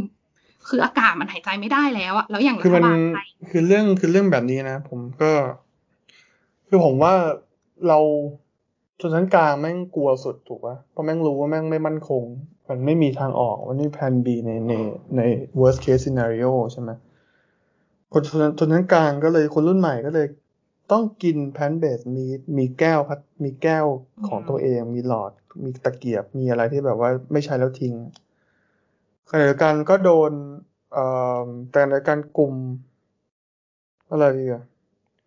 ขนาดเหมือนเหมือนกับว่า ประเทศก็เอาขยะเข้ามาเผา ไม่มีมาตรการจัดการใช่ไหมไอมาตรการส่งเสริมจากรัฐในเรื่องของ sustainable food chain ก็ยังไม่ได้เป็นการบังคับใช้ fossil fuel ก็ไม่ได้บังคับใช้ คุณ เอ่อกลุ่ม corporate ใหญ่ๆก็มีมีบางเจ้าที่ทำมีบางเจ้าที่ยังไม่ได้เห็นชัดเจนทิศทางสังคมมันยังไม่ชัดเจนใช่ไหมแล้วคุณออกมาคุณก็เจออะไรคุณก็เจอ นี่คือเนอะข้างบนขึ้นไปก็ยังไม่มีเหมือนภาพการปรับตัวที่ชัดเจน คุณออกมาข้างล่างคุณเจอกระบะแต่งซิ่งควันดำที่แม่งขับกันอืมแล้วคือควันดำแม่งเป็นเรื่องเท่มากของแม่งอะไรอย่างเงี้ยนึกออกปะแล้วคุณก็แบบโอเคแบบชิบหายแล้วแม่งไม่มีใครไปทิศทางนี้เดียวกันเลยอืมทั้งแบบ รอบตัวฮะข้างบนข้างล่างอะไรก็ตาม ซึ่งทั้งหมดเนี้ยมันแก้ปัญหาได้ด้วย regulation แก้ปัญหาได้ด้วยโครงสร้างนโยบาย หรือว่าระบบกฎหมายที่มันจะมาจัดการ คือพวกเนี้ยเป็นปัจจัยเชิงสถาบันทั้งหมดนะแล้วมันไม่มีทางเกิดขึ้นได้ใต้รัฐบาลเผด็จการที่แบบเห็นผลประโยชน์ในการสะสมกำไรขยายความมั่งคั่งของตัวเองมันไม่ใช่และพวกพ้องมันไม่ใช่แค่รัฐบาลมเผกกด็ว่จการด้วยในประเด็น แบบอเมริการัฐบาลแม่งม่อะไรก็ตามใช่ไหมมันคือแบบมันคือมันคือ neoliberalism เลยด้วยซ้ำอะใช่ถูกปะอันเนี้ยคือปัญหาของทุนนิยมที่รัฐบาลอะไรก็ตามแต่ที่มันเล็งเห็นผลประโยชน์ของหนึ่งเปอร์เซ็นหรือศูนย์จุดหนึ่งเปอร์เซ็นมากกว่าของมนุษยชาติในอนาคตอะเพราะว่าตัวมันอาจจะอยู่อีกไม่กี่ปีได้วยซ้ำคนที่มีอำนาจถูกไหมอาจจะอยู่อีกสิบปีหรอยี่สิบปี โลกพังก็ช่างมัน เนี่ยคือปัญหาของทุนนิยม แล้วก็ความเป็นเผด็จการของทุนนิยมอะคนตัวเล็กๆมันทำอะไรไม่ได้ในระบบเนี้ยอืม ก็เพราะว่ามันเป็น social darwinism หรือเปล่า ก็นั่นแหละคือความชิบหายของมัน ความชิบหายของอืม social darwinism ต่อให้คุณเป็นรวยกันอยู่บนรถไฟแล้วไงต่ออะคุณจะอยู่บนโลกแบบนั้นจริงๆหรอ หนังเรื่องเนี้ยมันคือคำเตือนทั้งเรื่องทั้งเรื่องชนชั้นแล้วก็ทั้งเรื่องสิ่งแวดล้อมนั่นแหละก็อาจจะแต่ว่าแบบแม่ง execute คำเตือนมาด้วยห่วยแตกจริงใช่ก็โอเคคือก็ชอบที่มันทำให้พวกเรามาคุยกันได้ไง แต่ว่าตอนอืมดูหนังก็แบบเมื่อไหร่มันจะจบวะอืมเฉ แต่ยซีรีส์ดูดีนะคุณ ซีรีส์ดูดีนะตาต้าหรอชอบไหมผมซีรีส์ๆไม่ได้ดูไม่มีเวลาดูเลยซีรีส์ก็ก็เหนื่อยๆนะ ผมว่ามันก็หรอดูสนดูเพลินๆสนุกดีแต่ผมว่าเนื้อหาก็ไม่ได้มีอะไร ไม่ได้เปแปลี่ลยนกใหม่ใช่ไหมนมแค่อืมชอบที่มันดูแบบมีมิติความเป็นมนุษย์มากขึ้นอาจจะด้วยด้วยเวลาที่มันยาวกว่าหนังคุณต้องมาลองคิดดูดิว่าแบบ อย่างที่ดอมพูดอะคือออันเนี้ยแม่งไม่ใช่ประเผด็จการเว้ยเพราะปัญหาจริงๆ อันเนี้ยแม่งเกิดจากปัญหาของโลกตะวันตก อืม อเมริกา basically ถูกป่ะ ใช่ แล้วก็แบบ multi corporation ในในในยุโรปด้วย ในแคนาดา ในจีนในอะไรก็ตามทั่วทั่วโลกมันมีธีมหลักหมดกัน การล็อบบี้การ fossil fuel industry มันล็อบบี้ คุณไปดูนโยบายของแต่ละบริษัทที่ออกมาใช่ไหมอย่างสมมุติเอาเอาเรื่องน้ำมันอย่างเงี้ย ยุโรปก็จะมีความเป็น progressive มากขึ้นถูกปะเชล BP อะไรก็ตาม แต่โอเคเราแบบ ในทางปฏิบัติมันก็อาจจะพูดว่าเป็น hypocrite หรือเปล่า ไม่รู้ใช่ไหมเพราะเชลมันก็มีสแกนเดลเยอะ BP มันก็มีสแกนเดลเยอะ แต่อย่างคุณไปดูอย่าง Exxon Mobil อย่างเงี้ยทิศทางที่ไม่ออกมาในช่วงยุคทรัมป์ที่เล็กเทเลสันแม่งเป็น Secretary Secretary of State อะคือแม่งไม่สนใจเรื่อง climate change เลยอะ carbon emission เลยถูกปะไอ้พูดมันไม่ได้สนใจเรื่อง climate change หรือ renewable energy มันไปสนใจเรื่องของการมุ่งเน้นกับ fossil fuel และการลด carbon emission แทน ซึ่งแม่งแตกต่างกันกับ global player ที่เป็นฝากอื่นๆเยอะมาก ใช่ไหมอันนี้มันแอพพลายไปทั้งหมดเลย เพราะว่า The West มันเป็นคนที่คิดค้น modern economy ขึ้นมาทั้งหมดที่เรากำลังคุยกันอยู่อะอืม เห็นด้วยค่ะใช่ไหมจริง ๆ เมื่อกี้คุณเลียวก็บอกไปแล้วว่าเอ่อ neoliberalism ก็คือทุนนิยมแบบเสรีนิยมใหม่เนี่ยแหละ มันเป็นมันเป็นต้นตอมันเป็นปัญหา แล้วทั้งหมดเมื่อกี้ที่คุณพูดมา มันก็เกี่ยวข้องหมดเลยอะมทุกอย่างมันก็เป็นคือเหมือน ความก้าวหน้าทางวัตถุ ความมั่งคั่งของคนไม่กี่คนที่เกิดขึ้นพร้อมกับความก้าวหน้าทางวัตถุมันแลกมาด้วยความเสียหายของทรัพยากรโลกใหญ่หลวง แล้วมันก็มาจากตะวันตกจริงปัญหาคือเนี่ยเรามีความก้าวกว้างหน้าตรงนี้แล้วอะเราจะสามารถออกแบบนโยบายอะไร มาควบคุมหรือกำกับดูแลไม่ให้มันชิบหายไปมากกว่านี้ได้ แต่ว่าอย่างที่คุณบอกเมื่อกี้พอทรัมป์ขึ้นมาปุ๊บเออนโยบายมันก็มันก็เปลี่ยนไปเข้าข้างปล่อยให้ทุนสะสมตัวต่อได้ สิ่งแวดล้อมไม่มีอยู่จริงช่างแม่ง หรือว่าของบราซิลเออประธานาธิบดีบราซิลที่ ที่เขาบอกว่าป่าอเมซอนเปิดให้ คือเปิดให้เข้ามาทำฟาร์มทำอะไรได้ โดยที่เฮ้ยคุณมองไม่เห็นจริงหรอ มองเห็นแหละ แต่ว่าตอนนี้กูจะทำเพื่อความร่ำรวยทำไมหรอ เพราะกูไม่อยู่ถึงอยู่แล้ว ตอนโลกชิบหาย นั่นแหละคือปัญหา อะคุณหตารือตาอะอะอะว่าว่าว่าอ้าวคือ หรือแม้กระทั่งประเทศที่ progressive อย่างอย่างมีประเทศอะไรอีกอะคืออันนอร์เวย์เนี่ยผมไม่มั่นใจว่ามันจะชิฟ อุตสาหกรรมทั้งประเทศมันเลยหรือเปล่า เพราะว่า เพราะว่านอร์เวย์นี่คือแบบประเทศตั้งรวยมากๆเลยเพราะน้ำมันล้วนๆเลยอะอืมหมายถึงว่าคุณดอมคิดว่าเขาจะสละรีซอสตรงนี้มาเพื่อ principle หรือเปล่า ผมยังไม่รู้เลยด้วยซ้ำเลยนึกออกไหมเพราะไม่ว่า when มี it comes to ประเทศ money ไหนสละขึ้นมาหรอกคุณอืมคือเออคือพูดเรื่อง environment อะ คุณมันไม่ได้มีแค่มิติที่เราคุยกันมันมีหลายมิติเยอะไปหมดเลย แล้วอืม ประเทศรวยๆทั้งหมดอะเปลี่ยนนู่นเปลี่ยนนี่เปลี่ยนนั่นแล้วสุดท้ายมันไปอยู่ที่ไหน มันก็ไม่อยู่ในจีนมันไม่อยู่ในไทย มันก็มาอยู่ในประเทศโลกที่สามอะอืมอืม ก็ถูก ใช่ แล้วแล้วมันหายไปไหนฮะก็กลายเป็นว่าตอนที่ทั้งโลกมันเริ่มปัญญาอ่อนแล้วแบบบ้าไปแล้ว ระเบิดไปแล้ว พวกเราก็คือแบบว่าก็คุณไม่ยอมช่วยกันทำให้มันดีขึ้น ก็แบบก็มึงโยนมาให้กูผลิตอะอืม อืมใช่โอเค make sense ซึ่งจริงๆนี่คือ คือมโอเค จะพูดพอยต์เล็ก ๆ อันหนึ่งคือเรื่องเรื่องน้ำอืมน้ำจืดอือฮึคนยังไม่เห็นปัญหาเพราะมันยังมีน้อยอยู่ผมอืมเคยเขียนเปเปอร์ส่งเรื่องนี้อยู่เหมือนกันอืมเราไปดูเรื่อง เราไปดูเรื่องน้ำเนี่ย มันจะมีประเทศที่แบบพอเอาจำนวนน้ำจำนวนคนแหล่งน้ำจืดอะไรอย่างเงี้ยแล้วเขาหารจำนวนคนหารตารางนิ้วที่มีหารอะไรพวกเนี้ย เราจะเจอว่าประเทศที่แบบเราคิดว่าน้ำเยอะอย่างอินเดียอย่างเงี้ย จริง ๆ มีไม่เยอะนะเขาเป็นประเทศที่แบบ น้ำค่อนข้างน้อยเลยอะ หรือต่อให้มีก็แบบไม่ค่อยสะอาดเยอะส่วนใหญ่ใช่ไหมอ่าคือโอเคยังไม่ยังไม่ยังไม่ไปจุดนั้นนะเอาเอาคือแบบว่าแหล่งน้ำจืดทั้งหมดหารจำนวนประชากรหรือว่าอะไรแบบนั้นต่อโอคิเควบิไม่กพออะไรแน่นแบอนบนั้นไปก่อน คือเขามีน้อย แล้วเราเราลองไปดูประเทศในยุโรปอะคือเขาเป็นประเทศที่รวยน้ำกันอยู่แล้ว ไม่ว่าจะแม่งจะเป็นรีเซิร์ฟจากน้ำแข็งจากบ้าบอจากใต้ดินจากอะไรก็ตามอะอืม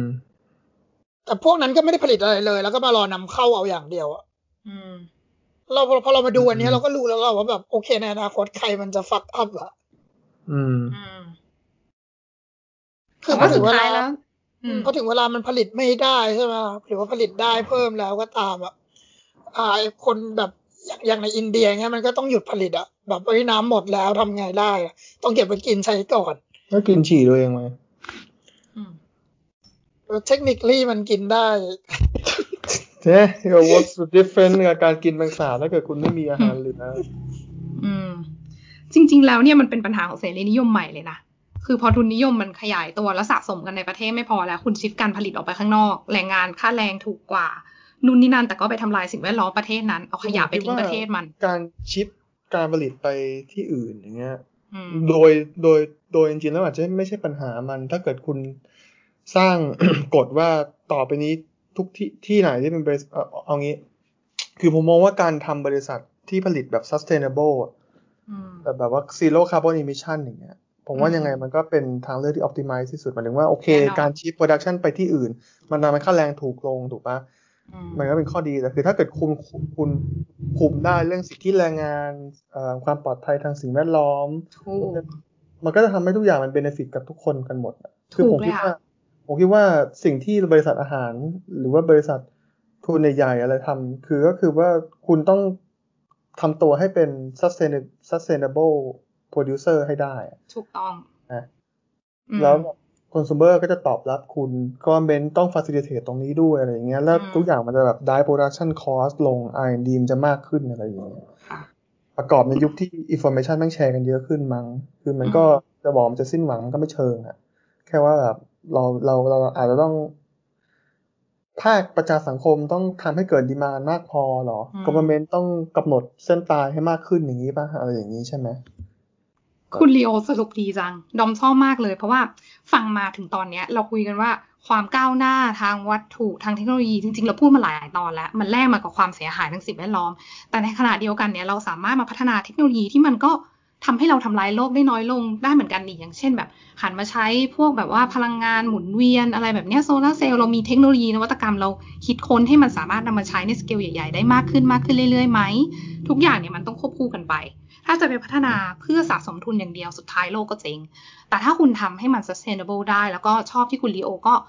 คำนึงถึงทางแง่มุมทางเศรษฐกิจเนี่ยความมั่งคั่งทางเศรษฐกิจเนี่ย มันต้องมากับแง่มุมทางสังคมด้วย แล้วก็สิ่งแวดล้อมด้วยเรื่องสิทธิแรงงานเรื่องอะไรพวกเนี้ย ซึ่งสุดท้ายมันจะเกิดขึ้นได้ก็คือ พวกการกำกับดูแล แล้วการกำกับดูแลมันก็ไม่ใช่แค่ในระดับประเทศ แต่มันต้องเป็นระดับโลกคือมันต้องมีความร่วมมือ อันนี้นมเคยเขียนเป็นแบบเปเปอร์เล็กๆ ส่งตอนเรียนในคอร์เซราเรื่องความยั่งยืนอะว่าพวกเนี้ยถ้าจะเกิดขึ้นได้มันก็ต้องมี2ออย่าง อย่างแรกคือมันต้องมี awareness ก่อน ต้องมีความตระหนักรู้ในระดับวงกว้างที่สุดทั้งของภาคประชาสังคม ภาครัฐ คือมันต้องเป็นการตระหนักรู้ในระดับสังคมกระแสหลัก แล้วสองก็คือมันต้องความตระหนักรู้เนี้ยมันจะนำไปสู่ collaboration คือการร่วมมือกัน ถ้าไม่อย่างนั้นยังไงโลกก็ชิบหาย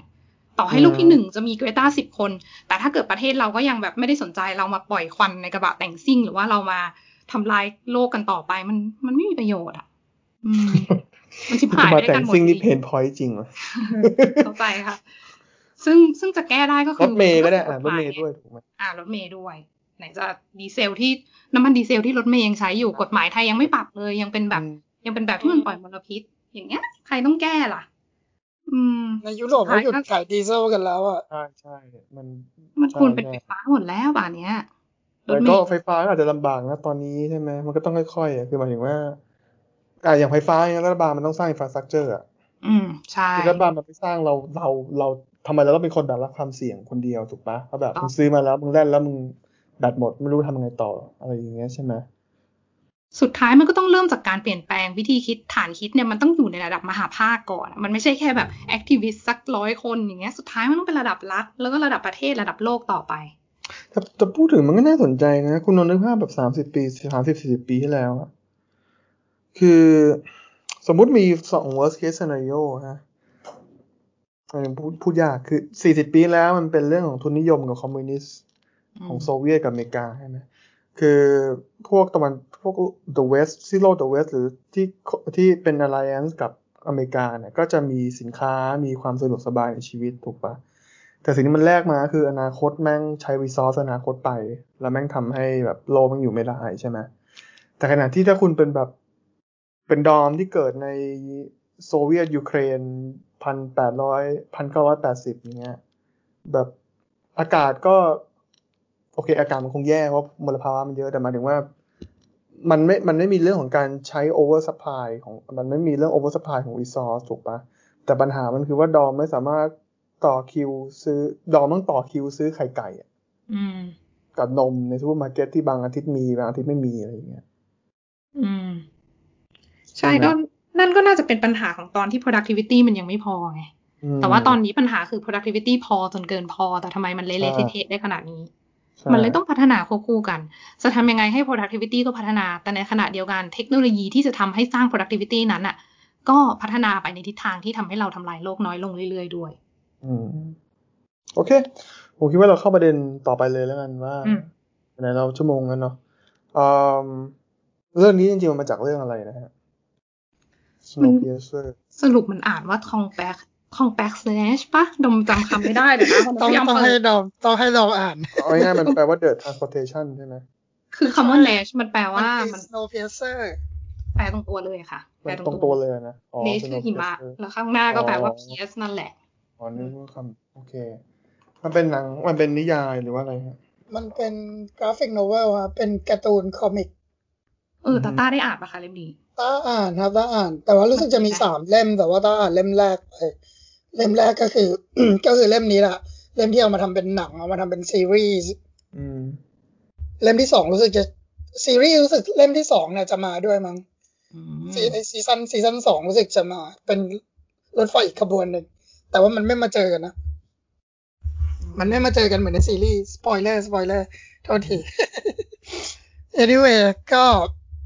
ไม่มีใครอ่านแล้วใช่ไหมงั้นต้าโซโล่เลยนะเอาเลยอาจจะไม่ต้องเล่าทั้งหมดก็ได้แต่ว่าเล่าข้างเอาเอาส่วนต่างก่อนละกัน ส่วนต่างเนี่ยก็คือ มันเขียนในหนึ่งปีหนึ่งเก้าแปดสี่ยุคที่เรโยผมเป็น golden age ของคอมิก เป็นไม่ใช่ Golden Age Renaissance อ่า เป็น French comics ซึ่งก็ตกใจเหมือนกันที่เขียนที่ French เขียนคอมิกแบบนี้อืม anyway กับเรื่องเรา คือไอเป็นเหมือนกันขบวนขบวนรถเนี่ย ไม่ได้มีแค่ร้อยหนึ่งขบวน เป็นมีเป็นพันหนึ่งขบวนอืมพันเอ็ดจะพันกับอืมอีกหนึ่งขบวน เพราะว่าอันนี้ why not อะมันเป็นโคมิก เขาจะให้มันยาวแค่ไหนก็ได้อืมแล้วก็ คนข้างหลังเนี่ย บุกขึ้นรถมาแบบไม่ได้ซื้อตั๋วเหมือนกัน แล้วก็ด้วยความที่ อ่าเขากลัวมากว่าแบบเฮ้ยเดี๋ยวมันจะมาแย่งนู่นแย่งนี่กันเขาก็เลยแบบซิลประตูปิดไปเลย พวกข้างหลังก็อยู่แบบขบวนแบบท้ายๆเลยอะแบบแออัดมากๆ แล้วก็มันมันเป็นห้องเก็บของตอนแรก ห้องเก็บเสบียง คนมันก็แบบเอนจอยการกิน อาหารกระป๋องไปได้สองสามเดือนแรก จนหลังจากนั้นก็เริ่มกินกันเองกินเนื้อ หนูอืมเนื้ออะไรพวกนี้ หลังจากนั้น เราเรื่องมันเริ่มด้วยที่อ่าพระเอกเราเนี่ย แม่งบุก ทุบปีนปีน แอบปีน รถไฟออกมา แล้วก็ทุบกระจกเพื่อเพื่อจะเข้ามาข้างหน้า อืมอืมจะแบบแอบเข้ามาแบบว่า เออ กูจะมีชีวิตที่ดีกว่าเดิมให้ได้อะไรเงี้ย อืมเหมือนกับพระเอกไม่ได้ทำเพื่อ revolution หรืออะไรก็ตามเลย พระเอกแค่อ๋อ break in เข้ามาดื้อๆอะคือกูเป็นโจรนะว่างั้น เออ แบบว่ากูจะจะไม่อยู่เป็น third class citizen อีกต่อไปอะอืมอืมแล้วในเรื่องก็จะมีนางเอกคนหนึ่ง ซึ่งก็เป็นมามาจากกลางขบวน เป็นมามาเรียกร้องสิทธิ์คนแบบข้างหลัง เขาก็แบบมามามาหาพระเอก แบบว่าแบบไม่เคยเจอคนจากข้างหลังเลยอะไรเงี้ย เกิดบนรถไฟอะไรแบบนั้น แล้วก็ ประมาณว่าทุกคนก็แบบตกใจ แล้วก็อ่าวิลฟอร์ดเนี่ยที่อยู่หน้าสุด ก็โทรบอกค่ะว่าแบบเออเอา เอาไอ้คนที่แบบ break in เนี่ย เข้ามาคุยกับเขาดี เพราะว่าแบบเขาก็ไม่เคยเจอคนที่อยู่ท้ายขบวนเหมือนกันอืมประมาณนั้นไอ้นี่ก็เลยเดินตั้งแต่หลังสุดไปจนหน้าสุดอือฮึนั่นนั่นน่ะคือทั้งเรื่อง แล้วก็ระหว่างทางก็จะไปเจอเรื่องต่างๆ เรื่องต่างๆ มากมาย แล้วก็เหมือนกับระหว่างทางเขาก็คนที่เป็นพวกพนักงานก็เริ่มรู้แล้วว่าแบบเฮ้ยไอเนี่ย มันมันเอาโรคระบาดที่ที่แบบว่ามันสุมกันอยู่ข้างหลังนั้นนะมาเป็นไม่รู้กี่ปีกี่เดือนกี่ปีอ๋อมาระบาด แล้วทุกทุกครั้งที่มันผ่านมา มันก็คือทุกคนที่ผ่านมาก็ตายหมดเลยอะอืมตายไปเรื่อยตายไปเรื่อยตายไปเรื่อยแต่นางเอกไม่ตาย แล้วก็มาจนถึงขบวนหน้าสุด ก็พยายามจะยิงเพื่อเข้าไปหาวิลฟอร์ด แต่มันก็ยิงกระจก แล้วก็หิมะเข้ามานางเอกตาย ตัวเองไม่ตาย วิลฟอร์ดก็เลยรักษาเขา แล้วพอวิลฟอร์ดรักษาเขาเสร็จ วิลฟอร์ดก็ติดโรคตาย อืม เท่ากับว่าพระเอกก็อยู่คนเดียวอะอยู่บนรถไฟคนเดียว ซึ่งซึ่งก็คือบอกแล้วก็วิลฟอร์ดอธิบายก่อนตายว่าแบบ มันเป็น perpetual train อะคือมันมันก็จะอยู่ไปจนกระทั่งเรื่อยๆ มันก็จะวิ่งของแม่งไปเรื่อยๆ ขนาดไม่มีใครไปยุ่งกับมันอะอืมแล้วพระเอกก็แบบว่าแบบกูมาทำไมวะเนี่ย แบบกูมาหน้าสุดแล้วแต่ตอนนี้ก็แบบไม่ไม่เหลืออะไรแล้วอะไรแบบนั้นนะก็คือ King of Shitty Castle เออก็แบบ King of Ashes อย่างนี้น่าจะอ่าเหมาะสมกว่า แบบ คือก็จะไปเล่นคือเรื่องพระเอกแมันดูแอสโฮอย่างไรที่ใช่ใช่ใช่ในในคอมิกเนี่ยพระเอกจะแอสโ e มากๆ แต่ว่าเรา condition มันก็จะแปลกๆ condition ของของของในเรื่องในในในเอ่อในหนังอะ มันดีกว่าในนั้นนะเพราะว่าใช่ในหนังเนี่ย เราจะเห็น space ที่แบบเวลาคนแบบเวลาเขาถ่ายอะไรเงี้ย มันแบบคนยังมีที่ว่าง มันยังมีคนแบบ เว้นที่เตะบอลได้อะไรเงี้ยอืมใช่ไหมถึงมันจะไม่ได้ใหญ่ก็เถอะแต่ว่าแบบ ในคอมิกเนี่ยไอคนตอนที่มันคุยกับนางเอกเนี่ยมันมีถามว่าแบบเออแบบข้างหลังอยู่กันยังไงเหรออะไรเงี้ยพระเอกก็บอกว่าแบบแบบ greatest wish แม่งคือการที่แบบใช้ชีวิตอยู่ในที่แบบ space แบบหนึ่งคูณหนึ่งอืมภายในเวลาหนึ่งชั่วโมงฮะคือทุกคนไม่ด้แลำบากเท่ากันหมด greatest wish แม่งแล้วอะเพราะว่าทุกคนแม่งถือถือว่าแม่งแม่งนั่งยังไม่ได้ต้องยืนเบียดกันเบียดกันมากต้องขนาดนั้นอืมอันนั้นก็เป็นแบบอันหนึ่งเรารู้สึกว่าแบบก็คือมันก็ไม่ได้เป็นมันก็ไม่ได้เล่นเรื่อง revolution เลย มันก็ไปเล่นเรื่อง environment เล่นเรื่องแบบ anthropocene ไปอย่างนั้นแบบว่าแบบเออเนี่ยคือแบบถ้าเทียบเทียบว่ารถไฟมันเป็น humanity เอ้ยมันมันมันเป็นโลกแล้วอะ humanity มัน doesn't matter อะเออ humanity doesn't matter คุณตายก็ตายไปสิ โลกมันก็ keep going ไม่แล้วที่จุดแตกต่างมันคือว่าใน comic มันคือ nuclear winter แม่เหรออ่าใช่ มันเป็น nuclear winter ซึ่ง just as any comic in the 80s would do I mean นะ 80s อะ every 80s is นิวเคลียร์อย่างเดียวเลยนิวเคลียร์เออโอเค เข้าใจก็คิดว่า โอเค ก็เป็นก็เป็นจุดแตกต่างเนาะใช่ไหมอ่าทีนี้ผมสงสัยว่าทำไมเราพระเอกมันถึงระเบิดรถไฟนะเพราะว่ามันเหมือนกับว่ามันไม่อยากจะต้องเป็นคนตัดสินใจ เพราะมันรู้สึกว่าโลกมันไม่ worthy อย่างนี้นะแบบมนุษย์ไม่ไม่ worthy แล้วอะมาถึงในหนังใช่ไหมครับใช่แล้วแบบเที่ยคือถ้ามึงจะต้องผมคิดว่ามันคนเพราะอะไรแบบนี้คือแบบ ฉันไม่อยากจะเป็นคนกำหนดสังคมอะไรแบบนี้อีกต่อไปแล้วอะไรอย่างเงี้ยจำตอนที่เขาจากกับกิลเลียมได้ไหมฮะ ตอนจำไม่ได้นะแป๊บตนึอนงเขาตอนตอนเขาเอ่อมุ่งสู่ต้นขบวนอะอืม กิลเลียมพูดว่า อย่าให้วิลฟอร์ดได้พูด ตัดลิ้นมันก่อนแล้วฆ่ามันเลยโหอืม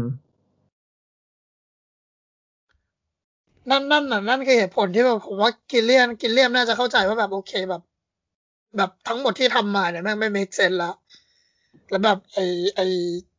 อะไรเคอร์ติสเนี่ยจะ lead เรา to a better world or anything ไม่รู้ว่า illu- disillusionment เขาคืออะไรอะนะ แต่คือพอมันได้ไอไอเคอร์ติสมันได้ยินเรื่องทั้งหมดจากปากวิลฟอร์ดแล้ว ผมว่ามัน ผมว่ามันแค่พังอะอืมคือว่ามันก็กลายแค่เป็นแม่งแค่ broken อะแบบอืมนั่นคือการ revolution mental breakdown เหรอในการเออระบิดคือคุณคือคือแบบ เฮ้ยกูไม่จำเป็นต้องกินเด็กก็ได้นี่หว่าตอนนั้นอืนะมอ๋อเออว่ามันมันมันกินเด็กเพื่ออินในบรรยากาศใช่ไหมตอนนั้นเออคือแบบมันมันไม่จำเป็นต้องนู่นก็ได้นี่หว่าคือแบบพวกมึงทำได้มึงมีทุกอย่างแบบทำไมมึงออกแบบให้เป็นแบบนี้ อะไรแบบนั้นอะไรแบบคือแบบผมว่ามันมันมันช่วงที่แบบว่าเฮ้ยเกิดอะไรขึ้นอะ คือขนาดกระทั่ง revolution ของมันอะ ที่ for a better cause อะอืมยังถูกยังถูก ปั้นแต่งโดยโดยโดยเอวิลฟอร์ดอะอืมใช่ไหมล่ะอืมแล้วเป็นคุณลีโอคุณจะทำยังไงอะ ก็อาจจะระเบิดรถไฟแบบมั้งโอเค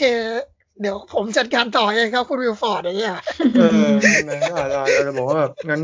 โลกมันอาจจะไม่คู่ควรกับการที่อืมจะต้องอยู่ถ้าสังคมมันต้องเป็นแบบนี้หรือเปล่าอืมคือตอนนั้นมันอาจจะเป็น split second decision อะคือแบบใช่ก็แบบอืมโอเคแบบ not to blame ซึ่งมันก็พูดน่าจะยากนะจุดสุกนั้นไว้นี่นะคุณจะไอ้เรื่คุองณจะระเบิดรถไฟหรือว่าคุณจะเป็นผู้นำขบวนรถไฟต่ออืมผมไม่รู้ว่า ผมว่าผมคงไม่ได้อยู่บนรถไฟตั้งแต่แรกอะนั่นสิมันคงไม่มีใครอยู่อืมนั่นแหละครับก็มาโอเค เอ่อเอ่ออาจจะเป็นท็อปิกสุดท้าย ขอโอเคคุยอันสุดท้ายกันได้ไหมไอ้มินอะซุงอะอืมคือเขาคิดจริงๆเหรอว่าแบบเขาจะออกไปมีชีวิตอยู่ได้ หรือว่ากระทั่งไอเด็กไอเด็กสองคนที่รอดไปแล้วอะก็ไม่รู้แม่งหนังประหลาดเออ คือมีแม่งหลายอย่างที่ไม่ make sense คิดอะไรของโซแม่งอาไม่นารู้คีมากเลยแบบคือแบบ state of nature อะไรแบบนั้นเลยครับแบบว่าโอ้ยคุณโดนโพลาร์แบร์กินอย่างเงี้ยแบบเทคโนโลยีแม่งทำลายคนแบบเรากลับไปอยู่ในอีกลูกันดีกว่าอะไรกันอะแบบไม่ primitive รู้เออสุดท้ายจะคิดถึงไอ้แท่งแมงสาบเขาก็ต้องอดตายแล้วแม่ก็โดนฆ่าตายอยู่ดีอืมก็แบบตายเอาดับหน้านะ โอเค พูดถึงท่าแมงสาบเอ่อจริง ๆ มันมีหนัง คือเวลาคือเวลาเราพูดถึงเรื่องนี้มันมันจะเป็นธีมของโลกอนาคตที่ Big Corporation มันคุมปัจจัยพื้นฐานมนุษย์ได้ใช่ไหมซึ่งมันก็จะคล้ายๆกับธีมไซเบอร์พังที่เราเคยคุยกันไปในเรื่อง Blade Runner เอ่ออะไรก็ตามที่เป็น futuristic ใช่ไหมที่ที่มัน emerge ขึ้นมายุค 80s แต่จริงๆแล้วเนี่ยผมมองว่า เห็นเมื่อกี้พูดถึงแมงสาบอัดแท่งไงคือจริงมันมีหนังเขาคลาสสิกนะในยุคเซเวนตี้เนี่ย หลายเรื่องเลย ซึ่งจริงๆ seventy เป็น pattern บางอย่างของหนัง คือมันมีหนังหลายเรื่องที่มันสะท้อนมุมมองของ big corporation กับการถูกจำกัดสิทธิเสรีภาพของผู้คน แต่ว่า context มันไม่ได้เป็นแบบ futuristic world ขนาดนั้น แต่มันเป็นแบบเหมือนโลกคู่ขนานเรียลิตี้มัน setting มากแบบ para parallel world มากกว่า มันมีหนังเรื่อง Soylent Green ที่เป็นโลกอนาคตที่มันมีประสบเรื่องเหมือนว่าทรัพยากรไม่พออาหารไม่พอกินใช่ไหม บิ๊กคอร์ปอเรชันพอมันผลิตอาหารได้ผลิตปัจจัยพื้นฐานได้ มันเลยมีอำนาจมากในสังคม แล้วเหมือนสังคมเนี้ยมันอยู่ได้ด้วยเหมือนผู้คนมันกินแบบ เหมือนเป็นแบบแผ่นโปรตีนสีเขียวอะไรเงี้ยใช่ไหมชื่อ Solid Green แล้วก็เป็นแบบ food stable ของ the world เลยเนาะแต่ปรากฏว่าพระเอกมันเป็นคนพบว่าจริงๆแล้ว Solid Green แม่งทำมาจากศพที่รีไซเคิลไปเรื่อยๆแล้วทำไม แล้วทำไมตั้งชื่อว่า Soylent Green อะ Soylent Green ไม่รู้ไม่รู้ไม่รู้ทำไมมันเป็นสีเขียวอะใช่แต่แบบก็ก็นั่นแหละ มันมีเรื่องเรื่องเรื่อง Network ถ้าคุณไปดูนะ ก็จะเป็นเรื่องเกี่ยวกับว่า เหมือนอนาคตผู้คนแม่งโกรธ เพราะว่าแบบ Soylent แปลว่าอาหารปลอม Soylent แปลว่า artificial food stuff ที่ไว้แทนเนื้อสัตว์จริงๆ ใช่ แล้วก็มีเรื่อง Network ที่บอกว่าโลกอนาคตคนแม่งไม่มี power เลย คนแม่งทำงานแล้ว consume ไปอย่างเดียว แล้วก็นั่งดูทีวีไปเรื่อยแล้วบริษัท network มันก็เหมือนเรตติ้งไม่ดี มันก็เลยจะแบบปลดอีผู้มันผู้ดำเนินรายการคนหนึ่งผู้ดำเนินรายการก็เลยแบบเก็บกดมาระเบิดกลางรายการสด บอกว่ามันจะฆ่าตัวตาย อะไรอย่างเงี้ย แล้วก็แบบมันโกรธมากมันทนไม่ไหว แต่ในนั้นเรตติ้งก็ขึ้นเพราะทุกคนนั่งแบบมัน capture frustration ของคนได้ใช่ป่ะแล้วอี network ก็เลยแบบบริษัทเอ network ก็เลยให้นี่เป็น prime time เลย แล้วก็เป็นรายการแบบเหมือน rant rage แบบ rant TV program นึกถึงแบบทุกคนแบบเคยแนะนำเรื่องนี้ผมดูนี่หว่าผมยังไม่ได้ดูมันก็บอกป้าบอกมันเก่าไปไม่กล้าดูแต่เรื่องนี้คลาสสิกแล้วเหมือนอะไรนะครับชื่ออะไรนะ The The Network The Network เรื่องต่อไปไหมเราเพื่อนๆไม่แล้วคือเหมือนกับว่ามันก็มีแบบด้วยความที่ทุนนิยมมันชนะอะไร corporation แล้วคนมัน frustrate ใช่ไหมไอ้กลุ่ม black คอมมิวนิสต์ในอเมริกาที่เหมือน Black Panther แต่เป็นคอมมิวนิสต์อะไรอย่างเงี้ยอีมันก็ได้อี network ก็เห็นว่าไอ้พวกนี้มันแอบเกณฑ์ popularity ไปให้รายการมันอะไรอย่างเงี้ยนี่หรอใช่ไหมแล้วก็แบบมันเป็นฉากที่แบบเหมือนกลุ่มกลุ่มคอมมิวนิสต์แม่งเถียงกัน network แล้วแบบแม่งอยากได้เปอร์เซ็นต์มากขึ้น มันจะเอาค่า loyalty fee อะไรอย่างเงี้ย แล้วก็แบบอีหัวหน้าแก๊ง Black Pan black เอ่อคอมมิวนิสต์ก็แบบว่าแบบฉันต้องได้เปอร์เซ็นต์สูงสุดดี เพราะว่านี่มันคือแบบการ distribute means of production ที่แฟร์ที่สุด แต่อีลูกน้องกลุ่มคอมมิวนิสต์ก็ตะโกนแบบ you fucking fascist อ๋อเออน่าดูเลยขาดจริงแต่สนุกดีแล้วก็คือก็คือผมรู้สึกว่าเอ่อ คือยังไงเรื่องเสด็จมันก็คือตีมเดียวกันเนาะแล้วมันเป็น reference ที่มันมาอยู่ในหนังเรื่องนี้ไอ้ solid green นั่นแหละก็ anyway หมดแล้วครับประเด็นชอบนะ เรื่อง Snow Pacer เนี่ยดูแล้วเราได้คุยประเด็นครบทั้ง คือประเด็นสามขาความยั่งยืนอะทั้งแบบสิ่งแวดล้อมรู้กันอยู่แล้ว แล้วก็เรื่องสังคมมันก็มีเรื่องชนชั้นความเหลื่อมล้ำใช่ปะแล้วก็ได้คุยเรื่องเศรษฐกิจแบบเนี้ยความก้าวหน้าของทุนนิยมมันพาเราไปถึงไหนพาไปสู่ความชิมหายอะไรได้บ้างแบบ โลกที่ Big Corporate เป็นคนคุมทุกอย่างอะไรอย่างเงี้ย เออ ก็ดีทำให้ได้หันกลับมามองค่ะเออแค่ชั่วโมงยี่สิบละต้องไปละ โอเคงั้นลาลาท่านผู้ชมเท่านี้นะ ได้ครับงั้นเราขอขอบคุณท่านผู้ฟังทุกท่านที่อยู่กับเรามาเป็นชั่วโมงทุกครั้งเลยนะฮะแบบ really appreciate ก็ขอบคุณที่รับฟังแล้วก็พบกันใหม่ในตอนหน้าค่ะ สวัสดีทุกท่านค่ะ